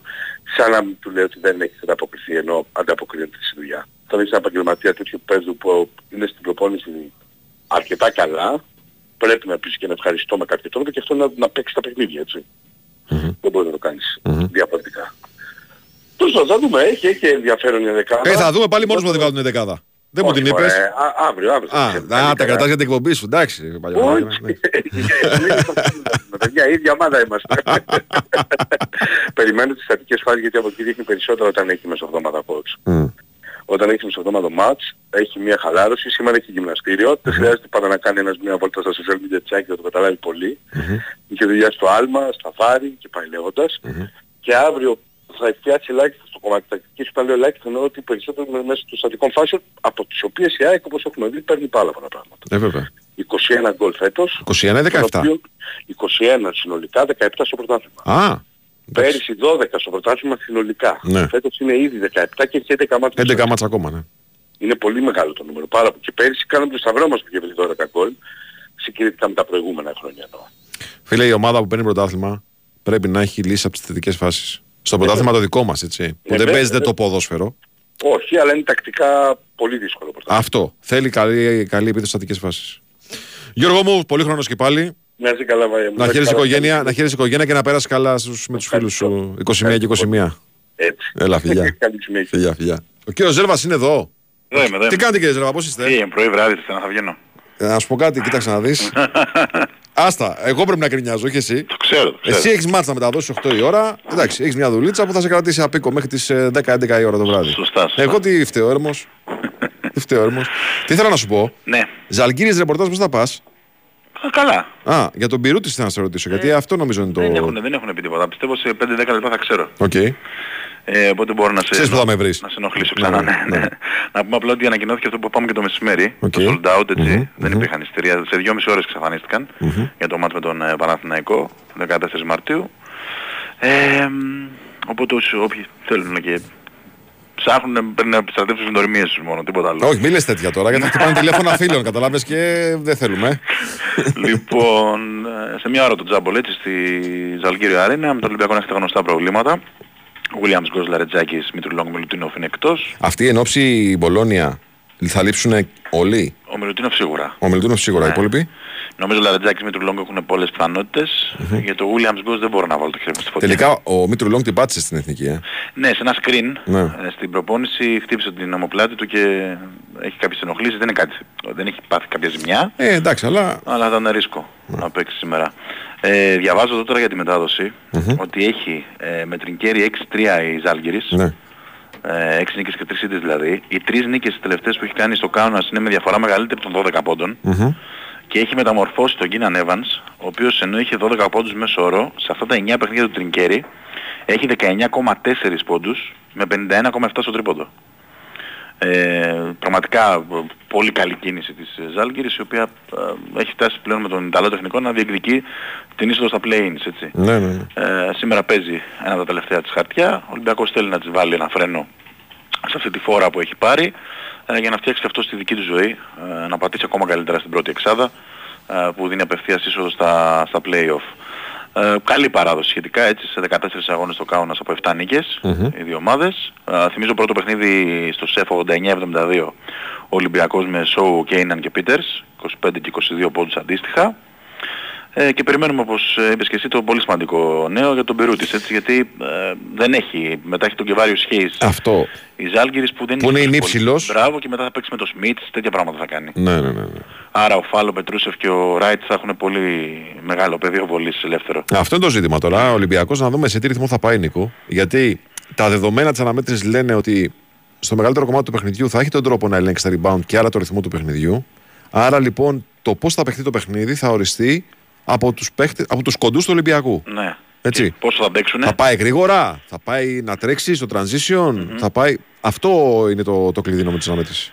Και να είναι και οι τέσσερις καλά. Δηλαδή δεν έχει την πολυτέλεια σήμερα να, με- να είναι μέτριος είτε ο Γόκαπ είτε ο Κέιναν είτε ο Μακίσικ. Και νομίζω θα είναι κλειδί να δώσει 8-10 λεπτά ποιοτικά ο Λούτζης έτσι. Ε, βέβαια. βέβαια. Και πίεση πάνω στον Evans και, και για ό,τι χρειαστεί. Ό,τι χρειαστεί. Είναι αυτοί οι παίχτες ειδικού σκοπού. Ακριβώς. Ωραία. Περιμένω από σένα, Νίκο. Σε λίγο θα έχουμε τα νέα. ναι. Αν έχεις νέα να μου πεις, Ναι, ναι, ναι. ναι, εννοείται. Ευχαριστώ, Καλή φίλε. συνέχεια, καλή συνέχεια. Ευχαριστώ.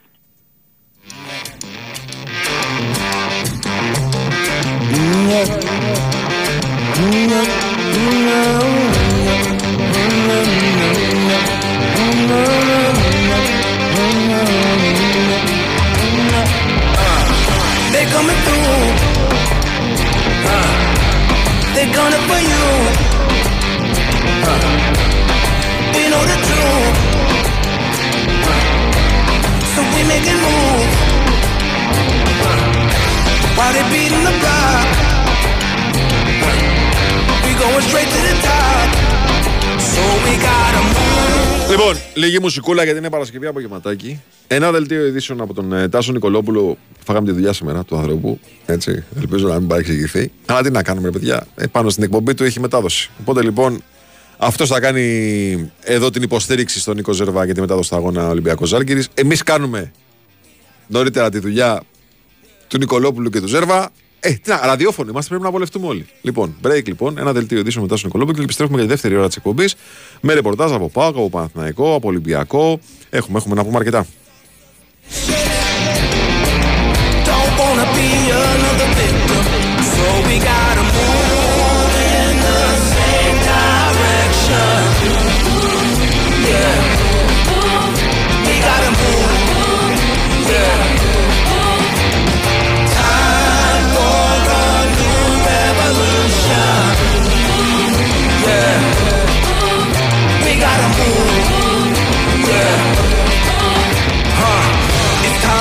This trauma, turn trauma, get together, rewrite the mission statement. Regardless who's doing the shooting, we gotta stop viewing ourselves on the pavement.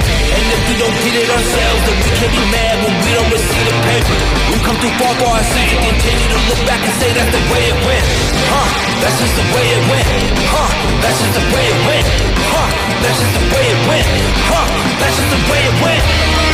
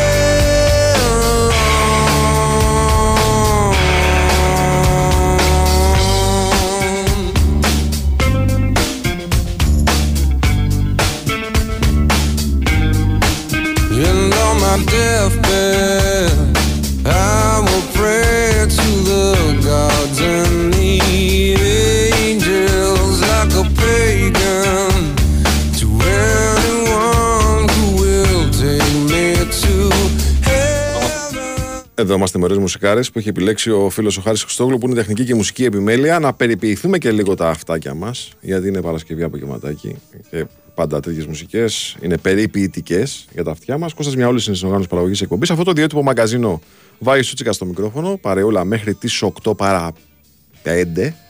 Ε, μέχρι να παραδώσουμε σκητάλη στον Τάσο Νικολόπουλο, ο οποίος με τη βοήθεια του Νίκου Ζέρβα θα σας ταξιδέψει στο παιχνίδι της Άλγηρη με τον Ολυμπιακό. Η είδηση που βγήκε πριν από λίγο είναι ότι ο Μπιρούτης είναι κανονικά στη 12η της ε, Λιθουανικής ομάδας. Αυτή την εκκρεμότητα που είχαμε ε, για την 12η της ε,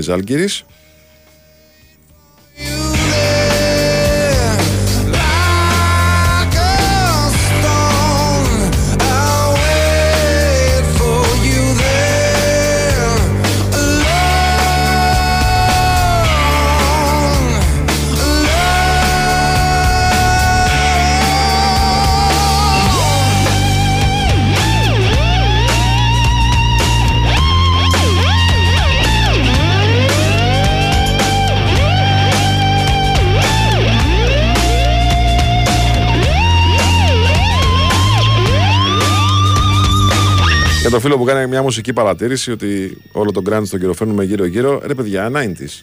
Βερμουδίτσα, μπότα και από πάνω φανελίτσα. Πώς το λένε, σοβαρά βάνιλα, μινέρβα.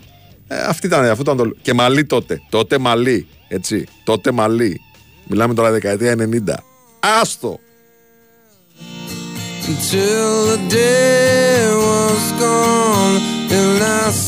Που εγώ παθαίνω και το εξής. Εγώ ακούω τη μουσική, την εκτιμάω με χρονοκαθυστέρηση. Δηλαδή το 90 δεν θα άκουγα grunge. Μετά, τα- τότε άκουγα ας πούμε σε βεντίλες. Τώρα μου έχει σκάσει αυτό τα τελευταία 10 χρόνια. Ε, κάποια στιγμή μπορώ να ακούω και progressive, ξέρω εγώ σε καμιά δεκαετία χρόνια. Θα δούμε. Τι να σου πω τώρα. Είναι πώς θα σκάει ο κάθε. Παιδιά, η μουσική είναι. Πώς να το πω, είναι θέμα γούστου. Τι σ' αρέσει, τι απολαμβάνεις, τι σε κάνει να νιώθεις ωραία, αυτό ακούς.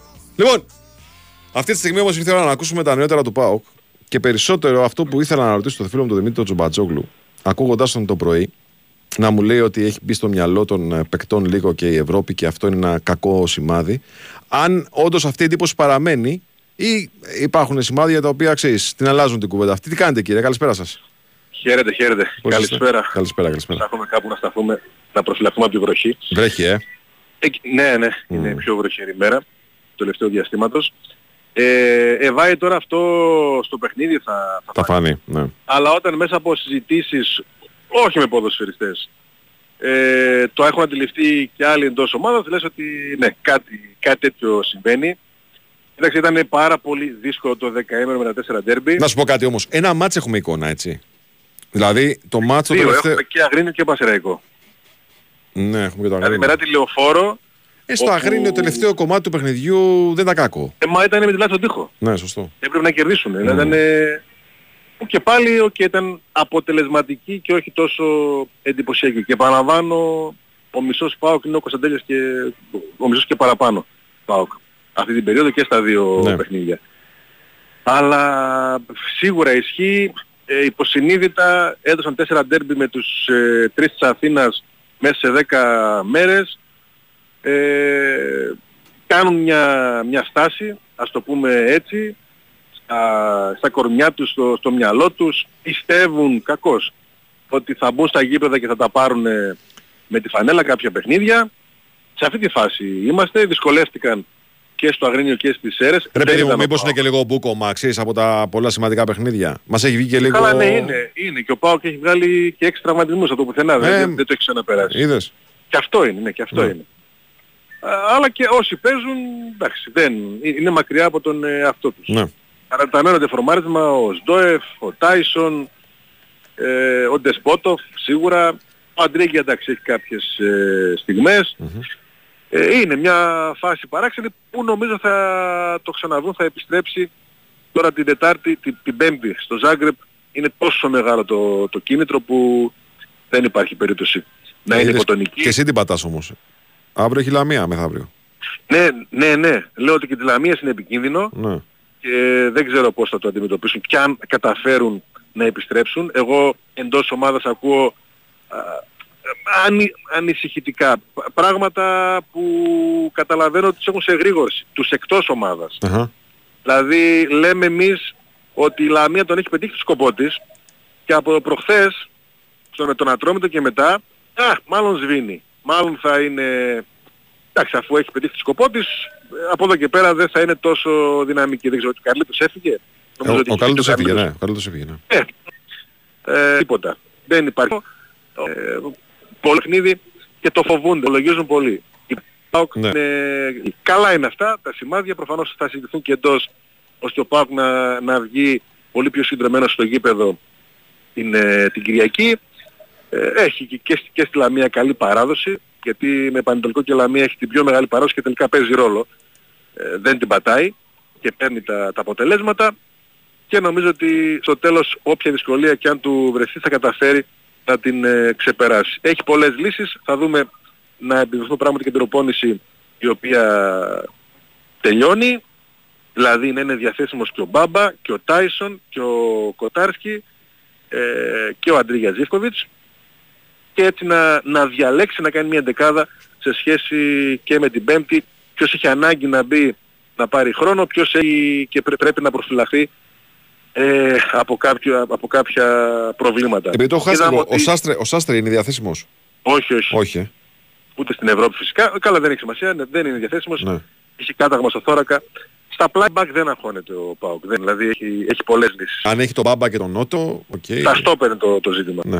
Στα στόπερ είναι το ζήτημα που θα, θα πάει ε, και στη Λαμία ε, με, με τρεις και Τζιόρα, Κουλιεράκη, Νάσμπεργκ, εντάξει. Ε, στην Ευρώπη θα πάει με δύο. Στην Ευρώπη θα πάει με δύο και Τζιόρα Κουλιεράκη. Και κάποιον άγνωστο τρίτο που θα δούμε ε, ποιον θα αποφασίσει τελικά. Εκεί είναι το πιο μεγάλο ζόρι. Στις άλλες θέσεις έχει αρκετές λύσεις. Ε, δεν υπάρχει ζήτημα. Όχι ότι αγχώνεται κιόλας λέει ότι εντάξει. Σου λέει βγάλαμε μια χρονιά έτσι εμείς. Οι άλλοι έχουν από πέντε θλάσεις κάθε μήνα. Εμείς καλά ήμασταν και από ατυχήματα και από θλάσεις. Οκ δεν θα κλαίμε. Θα πρέπει να το αντιμετωπίσουμε. Μια χρονιά που γενικώς Βάγγε πραγματικά το λέω ότι αν δεν είχε η χρονιά του ΠΑΟΚ τις καθυστερήσεις στη Λεωφόρο και στα δύο μάτς θα ήταν πάρα πολύ καλή. Α, Εδώ που τα λέμε τώρα, εδώ που Πραγματικά. τα λέμε τώρα, ναι. Χάνει, Δηλαδή, θα χάνει πω το- τη νίκη στο 95 με τον, ε, στο πρωτάθλημα και στο 129 Γερεμέγεφ. στο κύπελο. Ναι. Ναι, ναι, ναι. Πραγματικά, αν, αν ήταν αυτά τα δύο διαστήματα διαφορετικά και αν τα γλίτωνε, με το πόρο στο πρωτάθλημα, τελικό κυπέλου, Ευρώπη παντού κτλ. θα ήταν ε, εξαιρετική η χρονιά. Από τις λεπτομέρειες του λεωφόρου έχει δημιουργηθεί μια ανασφάλεια και μια μικρή, εντάξει, μικρή εσωστρέφεια, όπως πάντα συμβαίνει εδώ. Μμμ. Ε, εντάξει, στο επόμενο το play-off θα συμφωνήσουμε να παίξουμε τις καθυστερήσεις στην αρχή. το, κάνουμε, λίγο- το κάνουμε λίγο διαφορετικά. Κάτι να βρούμε ρε παιδί μου. Κάτι πρέπει να βρείτε, ναι, κάτι πρέπει να βρείτε. Αλήθεια. Κάτι να βρούμε γιατί... Εντάξει, μιλάμε για δράμα. Αυτά είναι πολύ Ξέρεις τι, δύσκολα. αυτό αρχίζει και δουλεύει και στο μυαλό του παίχτη. Για να το συζητάμε Βέβαια, εμείς εδώ τώρα. Καταλαβες. Και Ε, είναι, είναι, είναι σαράκι. Είναι σαράκι. Γιατί μήπως τα πέναλτι δεν έχουν πλέον γίνει για τον ΠΑΟΚ ε, πρόβλημα; Ναι. Έχει χάσει τα μισά πέναλτι από όσα έχει εκτελέσει γενικά στη χρονιά. Ναι, κοίταξε, έχει, πε- έχουν περάσει μέρες από τότε, ε, από τον ε, ημιτελικό με τον Παναθηναϊκό, αλλά είναι και σοκαριστικό ότι τα τελευταία πέντε πέναλτι, τα τέσσερα δεν μπήκαν γκολ. Ναι, ναι. Έχει και την ευκαιρία νίκης πρόκρισης. Ναι, είναι 80%, είναι 80% αποτυχία, αστε- αστοχία σε πέναλτι. Εντάξει, είναι σαν Τη αριθμός χρονιά είναι- ολόκληρη είναι 50%. Ναι, και αυτό επίσης είναι σοκαριστικό, έτσι. Ναι, μα δεν ξέρω εγώ ποιος θα είναι τώρα επόμενος εκτελεστής με, με σιγουριά και αυτοεπίθεση. Ε, ο Σβάμπ δεν είναι. Θεωρητικά, Ο, Σ- ο Σβάμπ δεν έχει αυτή τη δουλειά, αλλά συνήθως δεν είναι βασικός, ε. ναι, έχει, έχει χάσει, έχει χάσει τα τελευταία. Ε, και δεν, τε- ναι, δεν τελειώνει και πολλά παιχνίδια. Ε, θεωρητικά έχει καλούς εκτελεστές. Και ο Δεσπότο, Και ο Ζίβκοβιτς Σβάμπ, και ο Ζίβκοβιτς. και Βιερίνια, που και αυτός δεν παίζει πολύ βέβαια. Ναι, ναι. Αλλά είναι και αυτό ένα ζήτημα που πρέπει να αντιμετωπιστεί. Για πες μου τώρα κάτι. Αυτά που γράφουν στη Βραζιλία για τον Μάρκος Αντώνιο, τα ακούει ο Πάοκ ως ενοχλητικά, τα θεωρεί λογικά; Καταρχάς τι σκέψη Ε, έχει ο Πάοκ για τον Μάρκος Αντώνιο; Πολύ μπερδεμένο θέμα, ναι, πολύ μπερδεμένο θέμα. Εγώ τον Ιανουάριο ήξερα ότι κάνουν σχέδια και για ΜΕΙΤΕ και για Μάρκος Αντώνιο. Ναι, Πώς θα τους κρατήσουν. ναι, Δεν ναι, μπορώ να πιστέψω ότι... Ούτε εγώ. Και αυτό βγαίνει. ναι. Ότι μπορεί ο ΠΑΟΚ να κάνει σχέδια για έναν ακριβό παίχτη. 6 εκατομμυρίων η ρήτρα. Μμμ. Ε, άντε και να μην είναι 6 να είναι λιγότερα. Μα δεν του έχει βρει ρόλο, δεν τον έχει αξιοποιήσει. Ένας, δεν, δεν ε, έχει ένας τρόπος μόνο, Δημήτρη, είναι να καταφέρει να ανανεώσει δανεισμό. Σωστό. Σωστό. Να του και δώσουμε μια εκείνος, ευκαιρία ε, ακόμα, ρε παιδί μου. Το παιδί δεν έπαιξε 6 μήνες, είχε πρόβλημα τραυματισμού. Οκ, πάμε να του Αν δώσουμε μια θέλει ευκαιρία εκείνος. ακόμα. Ναι. αν θέλει εκείνος γιατί Ναι. βλέπει ότι δυσκολεύεται πάρα πολύ για διάφορους ε, λόγους. Άρα το όλο ζήτημα έχει να κάνει αφού τελειώσει η χρονιά, ε, αφού τελειώσει η χρονιά είναι πολύ ανοιχτά όλα τα ζητούμενα. Για τον Μπάουκ ο ΜΕΙΤΕ είναι το, το καυτό ζήτημα, πώς θα καταφέρει να συμφωνήσει μαζί του πρώτα απ' όλα, ποια θα του δώσει συμβόλαιο κοντά στο 1,5 εκατομμύριο Μμμ. ε, και μετά να πάνε μαζί στην Πενφύκα για να μειώσουν τη ρήτρα των 4 εκατομμυρίων ευρώ. Αυτό είναι το καυτό και εκεί έχει ξεκινήσει ήδη η δουλειά. Ναι, κάτι άλλο που ρωτάνε εδώ δεν ξέρω αν έχει βάση ή αν τέλος πάντων συζητιέται. Υπάρχει θέμα επιστροφή συγκασών. Ε, δεν το έχω... κα- Δεν μου φαίνεται πολύ παράξενο, Ναι. ε, αλλά δεν το έχω α- α- αντιληφθεί, δεν έχω κάποιο σημάδι, δεν πάει πολύ καλά. Και εκείνος εκεί, Μμμ. ε, σαφώς σχετίζεται και με τον ΕΚΟΝΚ και αν πράγματι καταφέρει ο ΠΑΟΚ να βρει πρόταση μετά τα όσα έχουν γίνει στη φετινή χρονιά με τον ε, Νιγηριανό. Που λογικά θα φέρει πρόταση. Ναι. Τώρα τραυματισμός θα τον πάει πίσω βεβαίως και ίσως τα αρκετά εκατομμύρια που πίστευαν ότι μπορεί να φέρει πρώτα θα μειωθούν αλλά ναι είναι, είναι πιθανό και στο κάτω-κάτω μάλλον πρέπει ο ΠΑΟΚ να ξαναψάξει για Ναι. δεξί στόπερ. Να βρει έναν Νίκασον λόγω. Ναι, ναι, βεβαίως. Έτσι. βεβαίως. Γιατί ξεχνάμε, Φυσικά. ξεχνάμε πολλά, Δημητρή. Ξεχνάμε το πώς ξεκίνησε η σεζόν με τον ε, Πάοκ να μην έχει κανένα μαξιλαράκι ευρωπαϊκό. Ξεχνάμε ότι στη διαδικασία αυτή της, του νέου μονταρίσματο της ομάδας, ο Λουτσέσκου έχτισε την ομάδα χωρίς το στόπερ το βασικό της το περσινό, χωρίς ε, χ- χαφ βασικά περσινά, χωρίς Ναι, ναι. ε, center for βασικό περσινό. Δηλαδή όλο τον άξονα τον ξύλωσε με, τον- με εξαίρεση τον τερματοφύλακα. Ναι, ναι, ναι. Και γρήγορα έγινε ομάδα και γρήγορα έπαιξε καλό ποδόσφαιρο, είχε αποτελέσματα. Γι' αυτό λέω ότι έχει πετύχει πολλά πράγματα. Και αν ήταν αυτά τα δύο μάτια με τον Παναθηναϊκό θα ήταν όλα πολύ πιο, πιο τέλεια. Ε, αν κάνουμε τώρα ένα απολογισμό είναι, είναι σημαντική η επιτυχία και βάλει και καλές βάσεις Μμμ. για, τα- για τον επόμενο χρόνο. Και προπονητή έχει και Ζίφκοβιτς έχει και Ντεσπότοφ έχει και Τάισον έχει και Ρίτρες δεν έχει με Κοτάρσκι, με Κωνσταντέλια, με... Ε, έχει καλή βάση. Ναι, Καλή βάση ναι. για, να, για να συνεχίσει και θέλει συγκεκριμένα πράγματα. Και αν καταφέρει και το ΜΕΤΕ και τον κλείσει ε, νωρίς, ε, θα θέλει πολύ πιο, πιο λίγα. Ωραία. Ευχαριστούμε. Έχεις μέλη. Για πες. Ε, ήταν αμφίβολος μέχρι τελευταία στιγμή ο Κώστας Παπα-Νικολάου.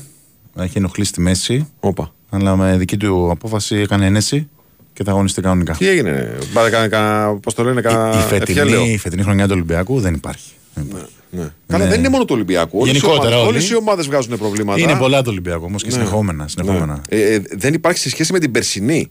Καλά, ναι. Που πέρσι ήταν. ε, Πέρυσι ήταν άσχημο. Κρέμα. Λες και, ναι. Κρέμα. Λες και δεν έπαιζαν. Ναι. Αλλά φέτος πραγματικά. Ναι, θα Οπότε- παίξει όμως. Εντάξει, τώρα πόσο θα παίξει και πόσο θα τον δούμε κανονικά θα δείξει. Μάλιστα. Έκανε ένας πάντως στη μέση και θα είναι στο δεκάδα. Μέχρι την τελευταία στιγμή κρινόταν η συμμετοχή του. Ναι. Αλλά αυτή είναι η ενημέρωση. Όχι, φίλε, να μην σε ξανακούσουμε μέχρι τις 8. 8 ώρα, τον τζάμπο. Όχι, ναι, να μην σε ξανακούσουμε λέω μέχρι τις 8. Ε, όχι για κανέναν λόγο. Μην Α, χτυπήσεις ναι, κανένας μπράβο, άλλος. ναι, μπράβο, ναι, να μην σε ξανακούσουμε. Καλή συνέχεια. Ευχαριστούμε, κύριε. Ευχαριστούμε. Η Winsport FM 94,6. Μάθε τι παίζει με την Big Win. Και σήμερα η Big Win σε βάζει στα γήπεδα της Ελλάδας και σου κάνει πάσα στους σημαντικότερους αγώνες της ημέρας. Η τελευταία αγωνιστική της κανονικής περίοδου του πρωταθλήματος έρχεται στον Big Win Sport FM. Την Κυριακή συντονιστείτε στην κορυφαία αθλητική συχνότητα της χώρας και ζήστε όλη τη δράση με παράλληλη μετάδοση και των 7 αναμετρήσεων της αυλαίας. Μπείτε από νωρίς στο κλίμα των αγώνων και στις 7.30 ακούστε όλα όσα θα συμβούν στα γήπεδα της μεγάλης κατηγορίας όπου ξεχωρίζουν οι αναμετρήσεις Άρης ΑΕΚ και Όφη Παναθηναϊκός. Την ίδια ώρα παίζουν Ολυμπιακός Βόλος, Λαμία ΠΑΟΚ, Κηφισιά Πανετολικός, Πανσεραϊκός Αστέρας Τρίπολης και Πας Γιάννηνα Ατρόμητος. Μετά το σφύριγμα της λήξης επιστρέφουμε στο στούντιο για ρεπορτάζ, σχόλια, εκτιμήσεις εν ώψη των play-off και των play-out και φυσικά τις δικές σας απόψεις μόλις ανοίξουν οι γραμμές. Όλα αυτά εδώ, στον Big Wins for FM 94,6. Αυτοί ήταν οι μεγαλύτεροι αγώνες της ημέρας. Χοργία ενότητας Big Win. Ρυθμιστή σε ΕΠ. Συμμετοχή για άτομα άνω των 21 ετών. Παίξε υπεύθυνα. Η Winsport FM 94,6.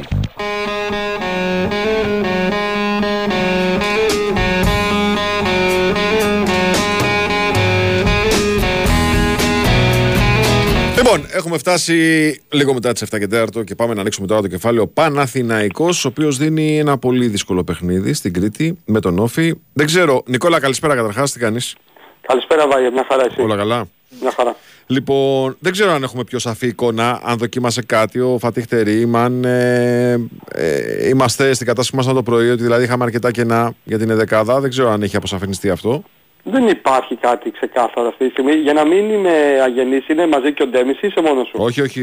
Σήμερα από το μαγκαζίνο το άφησα σπίτι. Οκ, είσαι home alone. Οπότε τα λέμε για δεύτερη φορά σήμερα. Μια χαρά, πολύ όμορφα. Με βαρέθηκες, με βαρέθηκες. Καθόλου, γιατί δεν σου Να σου είπαν κάνω λίγη ενδεκάδα. γκρίνια, καταλάβες. Δεν σου είπαν ενδεκάδα το, το πρωί, οπότε μπορώ να σου πω σήμερα, τώρα το απόγευμα. Άρα είσαι έτοιμος. Σήμερα. Ξέρεις, Ε, έχεις εντάξει, μάθει. μπο- μπορούμε να το συζητήσουμε. Ναι. Δεν έχει δείξει κάτι. Οκ. Όχι, ή τουλάχιστον δεν ξέρω εγώ να έχει δείξει κάτι. Αλλά νομίζω ότι επειδή δεν έχει και παιχνίδι μεσοβδόμαδα, γιατί μετά το ματς της Κυριακής ε, οι ομάδες θα ξεκινήσουν τα playoffs σε μία εβδομάδα, οπότε δεν νομίζω ότι υπάρχει κάποιος σοβαρός και τρομερός λόγος για να κάνει κάποιο μεγάλο Να rotation συντηρήσει και- κόσμο, ναι. ε, ναι, και η εικόνα του Παναθηναϊκού με τον Άρη νομίζω ήταν αρκετά καλή στο μεγαλύτερο διάστημα του, του παιχνιδιού και δημιουργικά και αμυντικά. Δηλαδή ο Παναθηναϊκός απειλήθηκε ουσιαστικά σε μία στιγμή του παιχνιδιού μέσα από την περιοχή του με αυτή την, ε, την κεφαλιά του εξτρέμ του Άρη που πέρασε λίγο out από τη λάθος τοποθέτηση του Ακαϊντίν και από εκεί και πέρα η ομάδα του Μάτζου είχε 2-3 σουτές από την περιοχή. Ε, οπότε νομίζω ότι ο Δραγκόφσκι θα συνεχίσει να είναι κάτω από τα δοκάρια. Στη θέση του αριστερού μπακ δεν υπάρχουν επιλογές. Ο Χουάνκαρ θα συνεχίσει να είναι εκτός και θα κάνει αγώνα δρόμου για να προλάβει το πρώτο μάτς ε, του μίνι πρωταθλήματος. Οπότε αριστερά θα είναι και πάλι ο Μλαντένοβιτς.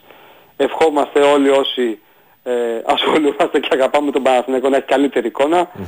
Δεν είναι εύκολο, δεν είναι τόσο κακός παίχτης όσο δείξει τα τελευταία παιχνίδια. Έχει κουραστεί πάρα πολύ, παίζει ασταμάτητα, είναι η μοναδική επιλογή σε αυτή τη θέση μετά τον τραυματισμό του Χουάνκαρ και πάντα παίζει ρόλο και αυτό. ναι. Εκτός από τη σωματική κόπωση υπάρχει η κόπωση του μυαλού έτσι, δηλαδή βλέπεις κάνει κάποια λάθη που είναι καθαρά λάθη ε, κούρασης και, και συγκέντρωσης. Στο δεξιάκρο της άμυνας επειδή θυμάμαι το Φατίχ Τερίμ να λέει στην πρόσφατη σύνδεξη τύπου μετά το μάτς με τον Άρη ότι θυσίασα τον Κότσιρα και του ζήτησα να παίξει και στο δεύτερο ημίχρονο. Πιστεύω θα βάλει τον Μαγιανίδη. Ναι, να το ξεκουράσει, λες. Ναι, κάποια στιγμή θα πρέπει να ξεκουραστεί και ο, και ο Κότσιρας, παίζει και εκείνος ασταμάτητα και νομίζω ο μεγαλύτερος γρίφος έχει να κάνει με το κέντρο της άμυνας. Εκεί υπενθυμίζω δεν είναι διαθέσιμος ο Αράο, είναι τιμωρημένος, δεν είναι διαθέσιμος ο Γέντβαϊ, είναι τραυματίας, οπότε με την επιστροφή του Σένκεφελντ, Α, μία αγωνιστική έφαγε ο Σένκεφελντ, ε; ναι ναι μία, Οκ. Οπότε με την επιστροφή του Σένκεφελντ να δούμε αν θα διατηρήσει το Ούγκο Ακαϊντίν ή αν θα διατηρήσει τον Ούγκο ως αριστερό στόπερ και θα έχει ως παρτενέρ του τον Σέγκεφελτ. Σέγκεφελτ. Αν δεν κάνω μεγάλο λάθος, δεν το έχουμε δει αυτό καθόλου μέχρι στιγμής. Έχουμε δει Ούγκο Γετβάη, έχουμε δει Ακαϊντίν με, με Ούγκο. Εντάξει, άρα ο Γετβάη έχουμε δει και μέχρι στιγμής είναι αποδοτικό δίδυμο. Αυτή τη στόπερ στιγμή στο ναι, μοιάζει το Παναθηναϊκό. καλύτερο από όσα έχουν δοκιμαστεί. Ναι, το Ούγκο Σέγκεφελτ δεν μου φαίνεται άσχημο. Να σου πω, δεν ξέρω πώς Δε, θα ταιριάξει. δεδομένου ότι ο Σέκεφελτ παίζει μόνο δεξιά, ο Ούγκο αριστερά. Ε, Μοιάζει να ταιριάζουν. Τώρα η γρήγορος Σέκεφελτ όχι τόσο Ούγκο. Αν και στη φάση που σώνει τη, το πλασί του Μπιφουμά έχει κάνει το καλύτερο sprint που έχω δει από στόπερ του Παναθηναϊκού τα τελευταία χρόνια. Πραγματικά. Έτσι. Αλλά Πραγματικά. ναι. Βέβαια δεν, δεν- δεν είχαν προσφερθεί και πολλές ανάλογες στιγμές για να δούμε τα στόπερ του Παναθηναϊκού ναι, να τρέχουν 60 μέτρα. αλήθεια. αλήθεια, αλήθεια. Πανικόβλητη. Και να μην τα ξαναδούμε αλλά- λέω εγώ. Μμμ. Αλλά τέλος πάντων. Μακάρι. Λοιπόν, αλλά όπως είπες και εσύ πάρα πολύ σωστά, έχει να κάνει και με τα χαρακτηριστικά. Δηλαδή, αριστερό πόδι ο Ούγκο, δεξί πόδι ο Σέγκεφελτ, πιο aggressive ο, ο Μπαρ και λιγότερο καλός με την μπάλα στα πόδια, ε, πιο καλός με την μπάλα στα πόδια είναι ο Ούγκο. Δηλαδή φαίνεται θεωρητικά πάντα, γιατί πρέπει να το δούμε και στον αγωνιστικό χώρο, να έχουν μια χημεία ρε παιδί Ναι, μου. Δεν είναι ότι έχει σαν δύο πρωτήλοι δεξιοπόδαρους. ταιριάζουν. Σαν πρωτήλοι Μπράβο. ταιριάζουν. Έτσι. Ακριβώς. Ναι. Δεν ξέρω. Θα ήθελα να το δω. Η αλήθεια είναι. Γιατί ο Ακαϊντίν μπορεί να μην έκανε το μεγάλο λάθος με την μπάλα στα πόδια, αλλά είχε κάποιες επιλογές στις μεταβιβάσεις του, οι οποίες ήταν λίγο ακατανόητες, να, τις πω, να το πω ευγενικά. Σε άλλα παιχνίδια δεν ήταν τόσο κακός. Ε, Δεν ξέρω, υπήρχαν πολλές φορές το παιχνίδι με τον Άρη που κόλλησε στο μυαλό του. Να στο εξηγήσω καθαρά ποδοσφαι- Ναι, ναι. ποδοσφαιρικά. Να με. Το πρόβλημα είναι όταν νιώθει ο Καϊντίν άνετος. Ναι. και πάει να κάνει κάτι το οποίο δεν το έχει στο ρεπερτόριό του. Δηλαδή να κάνει ένα κοντρόλ παραπάνω, μια, υπο- μια η- ε, μια τριπλίτσα, ξέρω εγώ, ψηφ, ψευτοτριπλίτσα, εκεί Ναι, αρχίζουν και κατάλαβα, δημιουργούνται τα ναι. ζητήματα. Σωστό και αυτό. Και αυτό το είχε και ο Σάρβια Ναι. λίγο. ναι. Δηλαδή όταν ένιωθε άνετος, Μπράβο. εκεί άρχισε να βαράνε τα καμπανάκια. Διώξτε την. Διάχτη να Διώξτε πει- την. Να πάει έξω από το γήπεδο. Διώξτε την. άντε. Λοιπόν, στη μεσαία γραμμή ε, νομίζω ότι δεν υπάρχει κανένας απολύτως λόγος να μην ξεκινήσει ο Ζέκα. Ήταν ο κορυφαίος του Παναθηναϊκού στο παιχνίδι με τον Άρη, μόνο αν δεν είναι έτοιμος ε, από άποψη δυνάμεων και ενέργειας θα δούμε να του παίρνει τη θέση ο, Ο Πέρεθ. ο Ρούμπεν, σωστά. Στο 8, εντάξει, και δεν βγαίνει νομίζω ο Τσέριν με τίποτα. Ναι, αν είναι καλά, όχι. Καμία απολύτως λογική δεν έχει να μην παίξει. Μμμ. Στο 10 ο μπακασετας Και στα άκρα της επίθεσης νομίζω έχουν ξεκάθαρο προβάδισμα ο Παλάσιος, ο οποίος έκανε ακόμα μία assist. Από την άλλη πλευρά ο Μπερνάρ και στην κορυφή της επίθεσης ο Ιωαννίδης. Δηλαδή νομίζω ότι τα πράγματα... Να για να εξηγηθούμε, ομάδα- αυτό θέλεις ή Μμ. αυτό καταλαβαίνεις ότι θα βάλει; Όχι, όχι, όχι, αυτό καταλαβαίνω. Α, Δηλαδή, οκ, το τι οκ. θέλω εγώ είναι πάντα... Όχι, να γιατί είναι νιώθω καλό, ότι είναι είναι- καλό, είναι καλό, είναι καλό. Ναι. Έτσι, μου κάνει δηλαδή. Ναι, μα ξέρεις τι, και στο παιχνίδι με τον Άρη λειτούργησε. Ναι. Α, αυτοί, αυτοί έπαιξαν. Μμμ. Δηλαδή και νομίζω δεν υπάρχει κανένας λόγος τώρα να, να αλλάξει ή να κάνει ο Παναθηναϊκός ένα ε, ευρύ rotation και να πειράξει πολλά πράγματα στη, στη μεσαία γραμμή και στην επιθετική γραμμή. Ξέρεις, λίγο μόνο στην άμυνα είναι κάποια ερωτηματικά, αλλά ξέρεις τι γίνεται, σε αυτά τα παιχνίδια δεν έχει τόσο σημασία ποια θα είναι τα πρόσωπα όσο η νοοτροπία και ο τρόπος με τον οποίο θα μπει ο Παναθηναϊκός να παίξει αυτό το παιχνίδι. Ναι, και ο τρόπος που μπήκε με τον Άρη ήταν ε, αυτό που έπρεπε να. αυτο που, που περιμένεις από ομάδες σαν τον Παναθηναϊκό. Έτσι. Μμμ. Ακριβώς αυτό. Και αν μπει με την ίδια νοοτροπία και με τον ίδιο τρόπο και με την ίδια διάθεση και φυσικά έχοντας, αν όχι την ίδια, κοντά στην ίδια απόδοση που είχε στο πρώτο ημίωρο κόντρα στον Άρη, εντάξει, δεν βλέπω τον τρόπο που δεν θα καταφέρει να, να φύγει νικητής από την ε, έδρα του Όφη. Το τρίποντο είναι μονόδρομος, είναι αυτός ο σκοπός, δεν υπάρχει άλλο αποτέλεσμα για τον Παναθηναϊκό. Δεν θα υπήρχε έτσι κι αλλιώς, αλλά δύο φορές παραπάνω τώρα, μετά τις δύο γκέλες με τη Λαμία και με την Κηφισιά, είναι η, Α- η ΑΕΚ στο, στο συν 3, ο ΠΑΟΚ στο συν 2, ο Ολυμπιακός σε απόσταση αναπνοής και καταλαβαίνουμε όλοι ότι όταν θέλεις να πάρεις πρωτάθλημα, έτσι, ή έστω να τον διεκδικήσεις μέχρι το τέλος, δεν μπορείς να πετάς βαθμούς ε, στην επαρχία. Για Συμφωνούμε. κανένα λόγο. Συμφωνούμε, φίλε. Συμφωνούμε. Έχεις να μου κάνεις κανένα σχόλιο για τα δημοσιεύματα που θέλουν ε, την ε, Τζουρ Γκάρντεν, αν δεν κάνω λάθος, να ενδιαφέρεται για την Κερεμέγεφ. Καταρχάς, ποια είναι η στάση του Παναθηναϊκού απέναντι σε αυτό, αν και εφόσον προκύψει, το ξέρουμε; Κοίταξε να δεις, ο Σουηδός αν δεν κάνω φοβερό και τρομερό λάθος, έχει ακόμα ένα χρόνο συμβόλαιο. Μέχρι το Δεκέμβριο του 25. Έτσι, μπράβο. Δεν νομίζω, καλά αυτή τη στιγμή δεν μπορεί να γίνει κάτι. Έτσι. Δεν, δεν θα τον έδινε ο Παναθηναϊκός δηλαδή μέχρι το, το τέλος της σεζόν.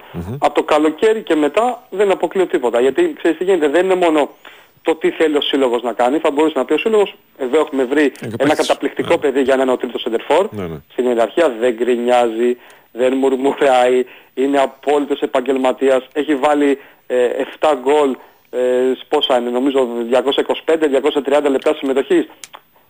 Πληρώνεται, οκ, με ένα χαμηλό συμβόλαιο για τα δεδομένα του ρόστερ του Παναθηναϊκού, γιατί να μην μείνει. Αλλά απ' την άλλη έχουμε και ένα παιδί, το οποίο ήταν πρώτο σκόρερ στη Σουηδία, εδώ όποτε μπαίνει σκοράρει, ξέρεις. Νομίζω περισσότερο θα εξαρτηθεί από το τι θέλει ο ίδιος. Purple Mountain Road that I can't miss. Have we all had enough? Have we all had too much? Lost in a dream. Please step down from your bully machine. Can we all back it up? Can we all give it up?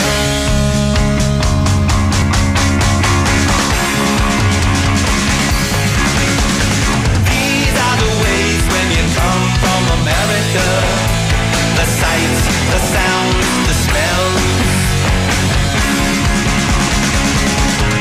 Λοιπόν, είμαστε εδώ, επιστρέψαμε τελευταίο ημίωρο της εκπομπής. Ένα ιδιαίτερο fair play σήμερα με πολύ ρεπορτάζ και μαγκαζίνο λόγω και της μετάδοσης του αγώνα του Ολυμπιακού με τη Ζάλγκυρη 8 η ώρα. Εδώ από τον BWIN Sport FM σε μετάδοση του, σε περιγραφή του Νίκου Ζέρβα. Χάρη Χριστόγλου, τεχνική και μουσική επιμέλεια. Κώστας Μιαούλη στην οργάνωση παραγωγής εκπομπής. Βάη Σούτσικα στο μικρόφωνο, μαζί παρούλα μέχρι τις 8 παρακάτι. Έτσι για να περάσουμε σιγά σιγά στα διαδικαστικά ε, του παιχνιδιού. Σε λίγο θα συνδεθούμε με τη Θεσσαλονίκη για να δούμε πώς και ο Άρης αντιμετωπίζει τώρα αυτό το διπλό μάτς γιατί για τον Άρη και τον Πανετολικό τα μάτς είναι δύο και αν ο Πανετολικός λογικά έχει την προσοχή του στραμμένη περισσότερο στο παιχνίδι της Κυριακής που είναι εξάποντο εντός έδρας με την Κυφυσιά. Ε, ο Άρης λογικό είναι να έχει λοκάρει περισσότερο σε αυτό της Τετάρτης, δηλαδή τον επαναληπτικό ημιτελικό του κυπέλου στους αγρινιώτες, θυμίζω στο πρώτο παιχνίδι ο Άριστα κινική με έναν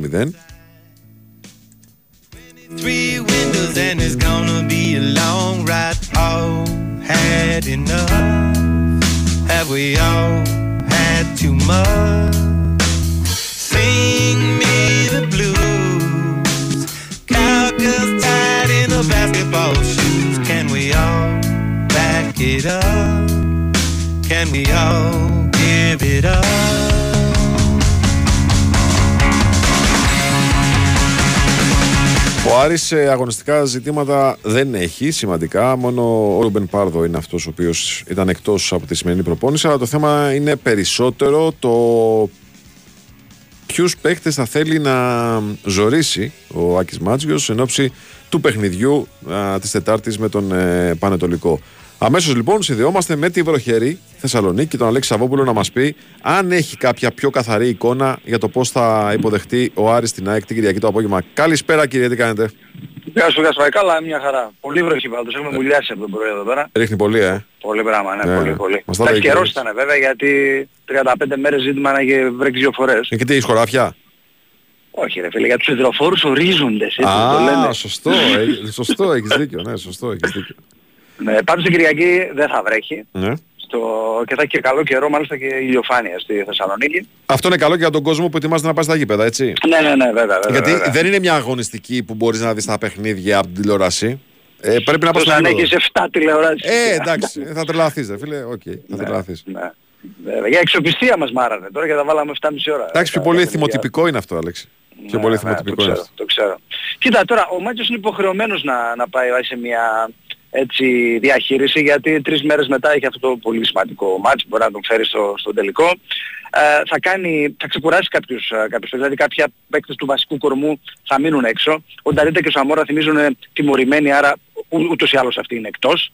Ε, ε, εγώ βλέπω ότι και άλλοι δύο-τρεις παίκτες του βασικού κορμού, δηλαδή ο Ντουμπάτζο, ο Σουλεϊμάνοφ που είναι πάρα πολύ κουρασμένος το τελευταίο διάστημα ε, και ίσως και ο Μάνου Γκαρσία να, να μείνουν στο, στον πάγκο. Α, αυτό σημαίνει ότι ε, θα πάμε σίγουρα σε κάποιες, ε, σε κάποιες αλλαγές, δηλαδή ε, θα παίξει πιθανότατα ο Φατόρε στο, στο δεξιά άκρο της άμυνας. Α, αριστερά θα μοιράσει το χρόνο ανάμεσα σε Μοντόγια και Φεράρι το, για να κάνει τη διαχείριση για ανάμεσα στους δύο παίκτες που παίζουν στην αριστερή πλευρά. Νομίζω ότι θα παίξει και πάλι με Μπράμπετς και Ρόουζ. Ανοίγω μια παρένθεση, ο Μπράμπετς κλείθηκε σήμερα ξανά στην Εθνική Τσεχίας και το λέω γιατί είχε τεθεί αυτό το ζήτημα με εκείνο το περιστατικό, το πειθαρικό παράπτωμα. Και υπήρχε ένα ερώτημα αν θα καλούνταν, κλείθηκε ξανά και νομίζω θα είναι κανονικά και στο Euro ο, ο Μπράμπετς. Νομίζω θα ξεκινήσει ο Μπράμπετς με το Ροζ, αλλά κάποια στιγμή στο δεύτερο εμίχρονο θα δούμε το Φαμπιάνο πιθανότατα. Να πάρει και αυτός λίγο Ε, χρόνο, ε. Ναι, ναι, ναι, ναι. Να πάρει ο Φαμπιάνο. Εγώ βλέπω ότι το, Φα... το Φαμπιάνο τον ετοιμάζει ο Φοντής τώρα για τον επαναληπτικό με το Πανετολικό την, ε, την Τετάρτη. Αχα.